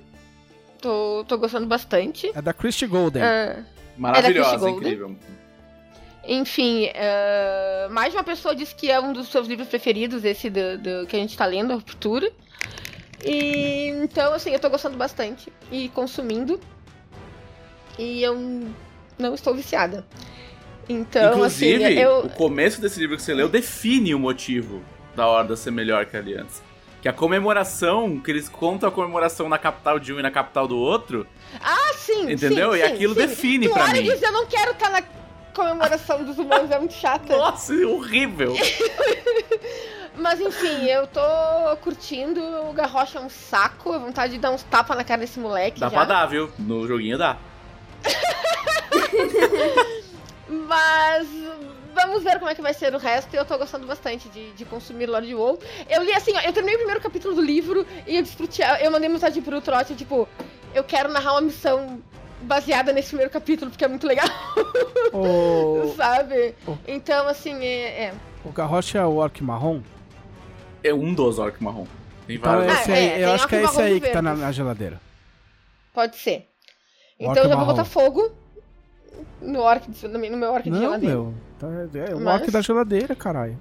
E eu quero contar outro negócio legal que eu fiz. Que eu fiz de ontem pra hoje, na verdade. Antes de começar a pandemia, eu comprei um Tangram. Vocês conhecem Tangram? Sim. Acho que todo mundo já brincou de Tangram na escola. Todo mundo aqui é velho bastante. Se, se brinquei, é. foi a contragosto. Porque é educativo e lúdico, eu não gosto dessas coisas. São ah, pecinhas. Eu, eu não gostava. São sete peças preferia, que formam um quadrado e tu pode formar o... várias imagens com, com o Tangram. E eu comprei um Tangram porque eu queria usar pra fazer enigmas de RPG. Nas minhas mesas, comprei um de madeirinha pequenininho que chegou e eu nunca fui nem aberto, porque chegou no meio da pandemia, não tinha as minhas mesas presenciais, etc, etc, etc. E nós estávamos organizando uma missão que a gente vai. Eu, eu vou só acompanhar. É, é, é, sobre esse plot que eu falei que eu e o Trot a gente tá rolando, e é ele que vai me narrar a missão de hoje. E a gente queria usar enigmas. E depois de muito olhar nas internets e procurar ideias, procurar coisas, eu falei, eu comentei, eu queria muito usar Tangram como um enigma pra para RPG, mas não dá. E aí eu estava na cama já, com o computador desligado, e eu pensei, eu acho que tem um jeito de fazer isso pelo Roll20. Aí eu levantei da cama, a uma da manhã, liguei o computador e fiz tudo. E realmente dá para jogar Tangram no Roll20. Dá. Dá pra fazer umas coisas absurdas no Roll20. Então, o meu, assim, meu DM não, então, fez um Cryptex já no Roll20. O que, que eu fiz? Eu fiz. Eu fiz um. Não, eu, na verdade o que eu fiz foi vetorizar todas as peças de Tangram e subir como PNG, elas ficam transparentes, com fundo transparente. E deixa os caras mexer. Foi um pouco mais além. Eu fui, a gente foi, ele falou assim, será que dá pra fazer um olho com isso aqui? Ele disse, bom, com este tangram comum não, mas existem outros tipos de tangram, outros tipos de quebra-cabeças, e a gente fez um tangram, que é um olho laranja com meio preto, que é o Ouro da Tormenta, porque se passa com cultistas de, de Haradak, a nossa, a nossa mesa. E eu posso falar agora, porque já vai ao ar na sexta-feira, já vão ter jogado isso, então uh, a ideia é que eles vão dar um pau na galera, mas eles só vão conseguir sair de dentro do templo se eles conseguirem abrir a porta por dentro, e eles têm que procurar as peças pelo templo e montar a peça. E quando eles terminarem de montar aquele tangranzinho que parece um olho meio estilizado, aparece atrás, vai aparecer atrás o símbolo de Haradak. E ficou bem legal. E eu tô muito orgulhosa do que a gente fez. Tangram parece nome de orc com... de WoW. É o nome do meu próximo com... personagem, então. Vai chamar Tangram. E eu fiquei com muita dor no braço de ficar vetorizando tudo e fazendo todos os negocinhos muito milimetricamente, mas valeu muito a pena. E eu espero que os jogadores de hoje curtam o, o joguinho. Só não fala que é lúdico e educativo, senão eles não vão fazer. É ok. Não é lúdico, não é educativo. É pra, na, verdade, na verdade, não é mesmo. No caso deles, é para eles acharem que vai ser só um pilhar, matar, destruir, e eles vão ter que parar e raciocinar e procurar coisas e, e pensar. E aí a ideia é deixar todas as peças liberadas para todo mundo. Então é ver todos, é ver quatro pessoas mexendo peça de um lado pro outro e girando peça de um lado pro outro, tentando encaixar tudo ao mesmo tempo. Caoticamente. Acho que pra gente que tá assistindo eles fazerem isso vai ser bem divertido. Vai ser engraçado. Eu acho que vai ser bem engraçado, mas foi bem. Eu achei. Eu, eu tô feliz, eu tô, eu tô muito, muito orgulhosa da minha própria ideia. de passar, de tentar de fazer um Tangram no Roll20. Pode ser simples, pode, mas eu nunca vi outra pessoa fazer isso. Eu nunca então, tinha eu pensado sinto, em fazer Eu me sinto muito orgulhosa de mim. É, pois é, eu me sinto muito orgulhosa de mim mesma de ter feito isso, de ser a, idealiza, a idealizadora desse projeto. Muito obrigada ao Trote por ter topado essa, essa aventura. Eu acho que ficou bem legal o negócio que a gente fez. Vão ter algumas peças falsas. Hum. Então, acho que vai ser. Acho que vai ser bem legal. A gente tá desde ontem trabalhando nessa missãozinha de hoje. E vai ser bem legal. Vocês entraram na maior aventura, que é a aventura do conhecimento. Uhul! Meu Deus! É bem legal. A gente, é, é, eles estão indo resgatar a personagem que foi sequestrada na semana passada, na missão da semana passada. E aí eu, eu fiz uma ficha pra essa personagem e ela conheceu essa personagem a primeira vez que ela apareceu. Inclusive, é a Yura, né? Que se tornou aventureira só. Porque... Por causa da conversa que ela porque teve. Porque ela foi inspirada com pelo meu Anakin personagem. Seu bando. Ela mandou uma carta pra Guilda falando de Anakin seu bando. E aí eu fiz a ficha dela e aí eu joguei como com a NPC, na verdade. Foi bem, foi bem legal. Foi, foi uma missão bem bem divertida, foi bem legal. É, foi bem engraçado porque ela tá aprendendo, ela é, é, ela é arcanista, ela tá aprendendo a lidar com os poderes dela ainda. Eu nunca tinha jogado de arcanista, então foi, eu também estava aprendendo a jogar de arcanista ali. Olha aí, ó, quebrando a quarta parede. Foi. Ah. Viu só? Então foi, foi, bem, foi bem divertido. E aí hoje a gente tem a missão do Tangram. E, então foi isso que eu fiz. É, eu joguei RPG, traumatizei jogadores E li Lore de WoW, de WoW. E estou gostando bastante. E estou deixando meus amiguinhos orgulhosos, inclusive. Ah, eu fui falar disso semana passada no Twitter e quando eu vi tinha uma galera falando, mas a metade das mensagens era do dela. é tipo, é tipo abrir o pote querendo sorvete e era feijão, né? Uh, Achei que era um monte não, de gente mandando mensagem era o dela. Não, não, foi muito engraçado, foi muito engraçado, porque foi. Eu fiz medo de comentário e virou um. Algo assim né? Inclusive as pessoas da Aliança reclamando que eu falei mal das pessoas da Aliança, que jogam de Aliança. É que, gente, o WoW é um bagulho muito sério. Eu já cheguei a gritar com pessoas, com desconhecidos na rua por causa de camiseta de WoW. É, é um negócio... eu não tenho uma tatuagem de WoW à toa, sabe? Não é porque eu gosto. Ok. Inclusive, Imagina... uma das... Fala. Imagina como se fosse, tipo, futebol sem futebol. É futebol, é futebol. É, cara, inclusive, tem uma, das minhas histórias favoritas de WoW fora do jogo é uma história da digníssima Flávia Gazi. Que ela estava é, controlando acessos num evento que ela, que ela ia participar. E chegou uma pessoa, isso foi, acho que foi na faculdade que ela dava aula. E não chegou uma pessoa com a camiseta da Aliança. E aí ela falou pra essa pessoa muito sério: Você pode tirar essa camiseta pra, pra entrar, por favor? E aí o cara riu. E aí ela não riu. E ela falou: Não estou brincando, você não, você não vai entrar no meu evento com a camiseta da aliança. Aí o cara riu. Nossa! E ela continuou não rindo. Aí ele falou: Mas Flávia, eu não tenho outra. Ela falou: Não tem problema, pode ir no banheiro e virar ela do avesso.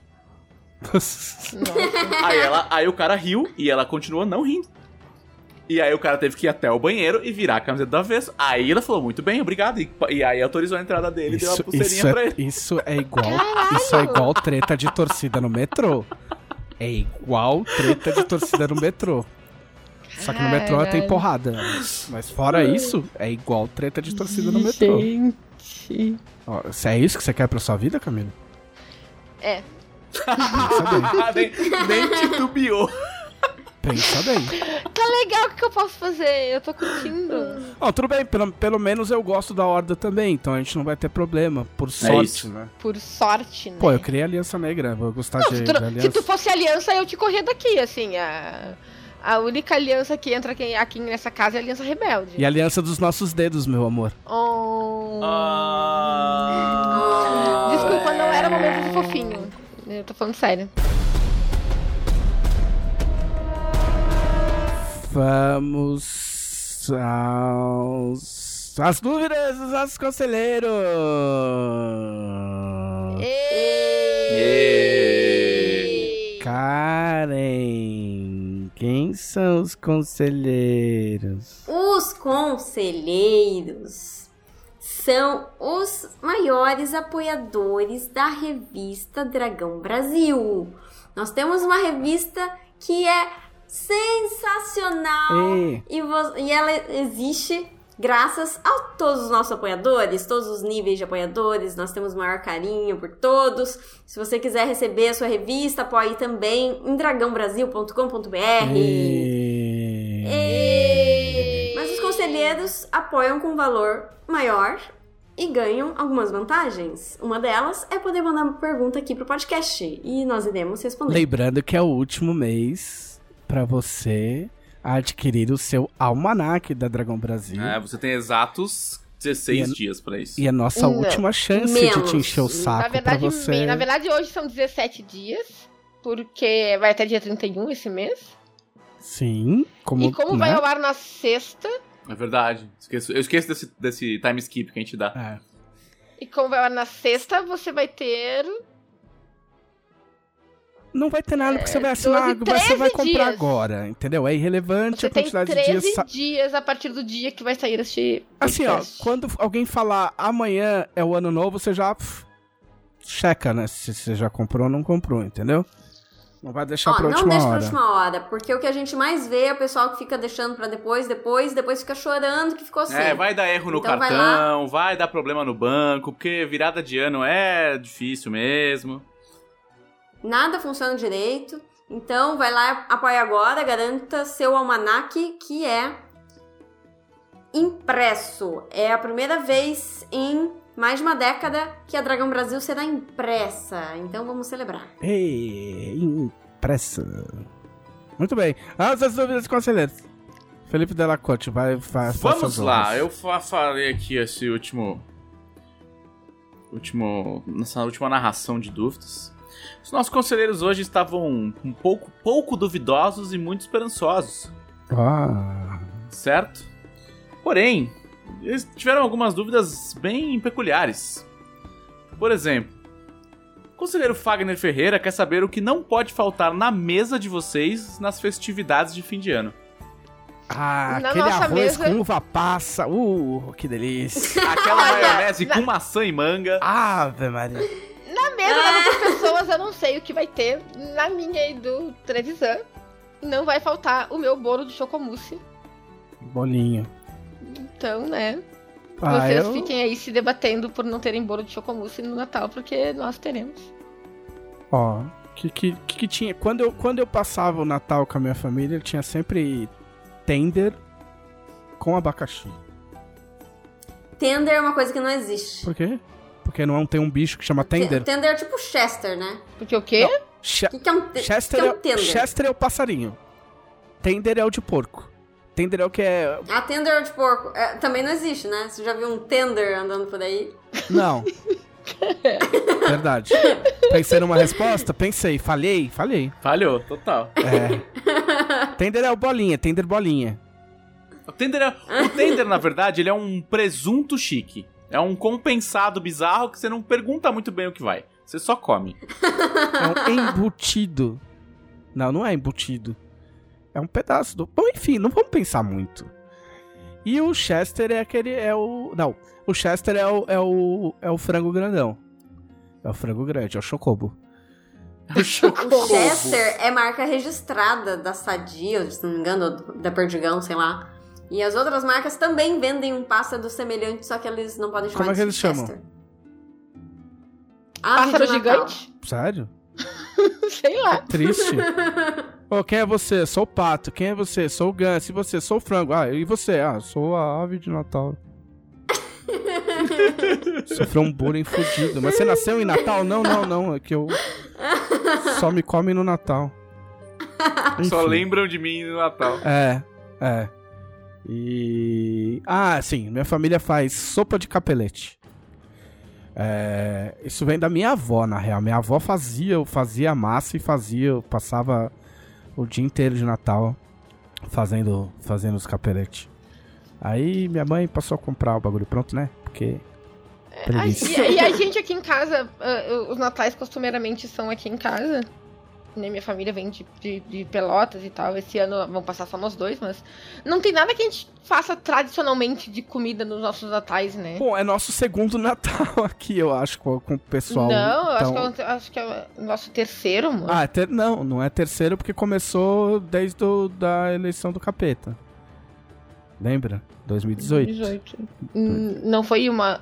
Ah, é verdade. Ué, começou não, a outra a gente foi pra, pra Pelotas. A gente foi pra Pelotas, é verdade. É. Enfim, então, é uma tradição muito recente, teve... né? Foi. Foi uma tradição recente chamada Não, quer... não Queremos Passar o Natal com alguns familiares bolsomínios, vamos falar, passar só é. entre nós. Mas... E aí estabelecemos uma nova tradição. Mas é isso, a gente tá criando. Mas a, a gente não tem nada. Mas é, a gente. Eu, eu, bom, eu, o que eu sei que é que eu vou fazer um bolo de. um bolo de chocomousse. E o resto não me importa. Se dependesse da Camila, só tinha bolo. Fazia só bolo, mais de eu um. Gosto de. Não, bolo e alguma coisa com queijo. Bolo e queijo, então. Bolo e queijo. E cheesecake. E... é... e a alta aristocracia paulistana, Felipe Delacorte? o que é, comem os nobres? Cara, com seus talheres de na prata. Na casa daqui da família de la Corte, né, que se todo mundo grita e faz coxinha com a mão, a única coisa mandatória é que no almoço do dia 25 tem lasanha e canelone. Aí, ó. Tipo, Aí, e não ó. muda, e não muda, assim. É isso desde que há, há 30 anos é lasanha e canelone. Mas não é aí lasanha... você, se você a família da minha mãe. Não, não, existe uma operação para montar travessas de lasanha. Pô, é, e cara, é assim, a minha família é a família aristocrata que é muito grande, entendeu? Então é comum que o Natal da minha família tenha em torno de 35 a 40 pessoas. Então a gente faz uma operação para fazer quatro travessas monstruosas de lasanha para 30 pessoas. Essa oh. vez vai ser bem de boa, porque essa vez vai ser só meu pai e meu irmão. Né? Meu pai, minha mãe e meu irmão, né? Então vai ser bem mais suave. Vai ser o primeiro Natal que eu vou ver minha mãe não estressando, porque minha mãe. A minha mãe, além de ser um praticamente um elfo natalino, assim, tipo, é. é todos os. Todos os finais de ano, as pessoas aqui que me acompanham no Instagram sabem que tem o tour pela casa da minha mãe. Né? Que a minha mãe ela troca absolutamente todos os objetos que ela pode por objetos de temática natalina. Caralho. É, tipo, todos. E, e, não fica um centímetro daquela casa sem ter festão ou pisca, né? Não tem, assim, tipo. Então, assim, a minha mãe troca, tipo, dispensa de sabonete líquido do banheiro de Caralho. visita, assim, sabe? É pra um de Papai Noel ou de bonequinho de neve, qualquer porra assim. É. E todo, todo Natal que eu chego na casa da minha mãe, eu faço o tour do que mudou dessa vez, do que, que qual foi a loucura do dia. Ah, é o capacho, é o não sei o que, é a cortina, é a toalha de mesa, é os enfeites da mesa, é, é tudo, tudo, tudo, tudo de Natal, tudo, tudo. E e aí dessa vez eu achei que ela ia maneirar, né? Porque eu falei, ah, não vai receber ninguém, né? lê do engano. É porque não é pra, pros outros, é pra ela. É pra ela, é pra ela. Dessa então, vez ela se superou, ela se superou e ela comprou toalhas de banho do Natal. Caralho! Porque as toalhas de banho ficam expostas, né, no pendurador de toalhas. Então ela, ela achou um absurdo que as toalhas não eram de Natal. Então ela comprou. Muito a minha mãe ela tem jogos de pratos e talheres com temas natalinos que ela só usa no 24 e 25. Depois é que tu vai para caixas e fica guardado no porão. E não abre. Nossa, muito bom. Tá? Tradicionalismo da aristocracia. É. Não, mas assim, ó, fora. A, a, minha família, tu falou do 25, no 25 a minha família lá em Pelotas tem tradição, que é uma tradição tanto do 25 de dezembro como o dia de Páscoa, que é churrasco de ovelha. Show. É, juntar a família Gosto. pra fazer churrasco de, orelha, de ovelha e uma salada. e uma churrasco de orelha, de, churrasco de orelha é ótimo. Que é o churrasco de ovelha e a salada humilde da vovó.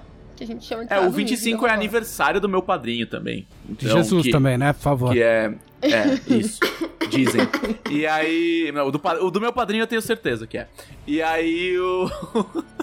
é, e ele faz a receita de canelone que o o avô dele trouxe da Espanha e que ele não não revela para ninguém e ele vai revelar para o meu primo mais velho quando o, ele for o host do Natal, entendeu? Quando aí ele vai ter o direito de ele saber. E é tipo é um canelone que o recheio vão cinco carnes diferentes e o molho tem um negócio X lá. Aristocracia é... paulistana. A aristocracia a gente acha isso tudo tão lindo. Acho tão legal enfeitar a casa, fazer um monte de comida gostosa, diferente. Eu adoro participar de tudo isso, mas eu não sei fazer porra nenhuma. Ai, oh, enfe... então... enfeitar a casa não me seduz, não. Ser, ser muito sincero Olha, pra você. eu adoro árvore de Natal, mas sinceramente eu estaria aqui no meu quarto. Não, peraí, qual. Eu, eu tô tipo no sexto ano sem uma árvore de Natal. E dessa vez não vou ficar sem árvore de Natal, porque a Bruna, que é a namorada de um amigo do Leonel Caldela, cujo nome vamos preservar, vamos, vamos chamá-lo pelo nome fictício de Rafa Deisvalde. Ela veio aqui na Jambô. Ela, na verdade, ela praticamente mora com a gente, né, lá em casa. Ela veio aqui e veio trazendo uma árvore de Natal. E ela enfeitou a árvore de Natal toda de vermelho, só que em vez de bolinhas, ela colocou as medalhas dos deuses Caralho. de Ah, que, fa que massa! Caralho. Ficou sensacional. Maravilhoso. Cara, cadê imagens disso na internet? Tem que tirar foto. Pois é, eu te dei foto, mas esqueci de postar. Ou, oh, pro Trevisan rir, pro Trevisan ficar feliz, que ele é pra perpetuar a piada dele. A última, a última aquisição da minha mãe foi uma árvore de Natal de fibra de vidro que a, ela não precisa de piscas. Toda, todo, cada um dos galhos brilha, né? Quando você liga ela na tomada. Não existe crise na aristocracia paulistana. muito bom. Assim, ó, eu ah, mas gosto, só pra responder... eu enfeito a casa pro Natal. Eu, eu, eu, passei a enfeitar a casa para o Natal quando o Natal passou a ser aqui em casa. Ah, eu, eu acho que essa ano eu passado, achava que essa era a pira da minha mãe, mas não é, é só vício ano mesmo. Ano passado eu montei a árvore de Natal no dia 24. Porque as pessoas estavam chegando. Ai, então. É. Aí as pessoas não vinham e enfeitam a casa pro Natal e tal, assim. Mas a minha pira de enfeitar a casa é Halloween mesmo, não é, não é Natal. Halloween é mais legal. Olha, quando eu saí da casa do meu pai, eu tinha uma toalha de mesa que era de Natal. Então eu usava aquela toalha de mesa de Natal o ano inteiro. Olha só. Perfeito. Nossa, Chegava no Natal, a casa já tava enfeitada. todo dia era dia de presente. Olha só, É. falando nisso, falando em presente, É. o conselheiro Nicolas Lemos quer saber qual foi o pior presente de Natal que cada um já Ah, é, eu meio que não ganhava presente de Natal, na real. Depois, já, depois que eu virei, tipo, gente, nem- não ganhava mais presente, ganhava meia. Não sei dizer. Não sei dizer porque as pessoas zoam a história da meia e eu gosto de meia. Nossa, eu acho um cu ganhar roupa. Não, não... Eu também, eu não gosto. Eu não gosto de ganhar Não, roupa porque não, não, o meu não, gosto nada. pra roupa é muito Não, de específico. nada, senhor JM Não, Trevisan. se acalma. Não tô falando quando você precisa e tal. Tipo, ah, pô, trouxe um presente pra você. Mas é tipo, pô, seu aniversário, Natal. Te trouxe uma gravata. Meu pai ficava puto com meia e gravata. Ah, te trouxe uma gravata, te trouxe uma meia. Porra, me dá um presente legal, porra. Olha, eu acho que o presente mais sem graça que eu já ganhei de Natal foi um porta-retrato. Mas pelo menos veio com uma foto de sua com a pessoa ou algo do tipo. Não. Não, veio, ela, ela deu com aquela foto padrão de fotos Gary desconhecidas, né? É, se for, for- for por aí, provavelmente é, eu tô na mesma que a Karen, assim. Eu prefiro ganhar meia do que ganhar um porta-retrato aleatório. Não, assim, na escala dos presentes é melhor você ter um presente que é útil. Tipo, uma meia sempre vai ser útil. Tá ligado? Se é uma foto sua com a pessoa que ela gosta e te dá um porta-retrato bonitinho e tal, eu até entendo, um presente fofinho, mas cara, Quem- esse porta-retrato aleatório? Assim, ó, tirando quem gosta de fotografia, quem vai, quem vai ter foto pra colocar em 2020? Ah, mas você manda imprimir uma foto aí num papel bacana, é isso aí. No- Ah, sim, o cara te dá um presente que você vai gastar dinheiro. Parabéns aí, brigadão. Não, mas me dá com a foto impressa, né, cacete? Eu tenho, eu tenho um porta-retratos com uma foto que eu tirei com uma câmera analógica da Camila, que fica na Jambô. Uma foto que eu tirei com uma, com uma das minhas câmeras analógicas, acho que foi com uma Yashica, eu acho. E ficou boa. E, e tá lá no escritório, bonitinho. Eu vou escolher essa pra mim, tá? Então, eu vou me dar de presente essa pergunta. Tá bom, apresentei esse Papai Noel. Alto Papai, É, Feliz o Natal. Alto Papai Noel. Exato. Ho, ho, ho. Feliz Gatal. Gatal, Lucas Willis perguntou: Fiquei curioso sobre um personagem da Jornada Heróica, o Ezequias. Quem foi o criador dele? Teremos mais sobre seu passado nas aventuras? Já tem nome de dono de bar, né?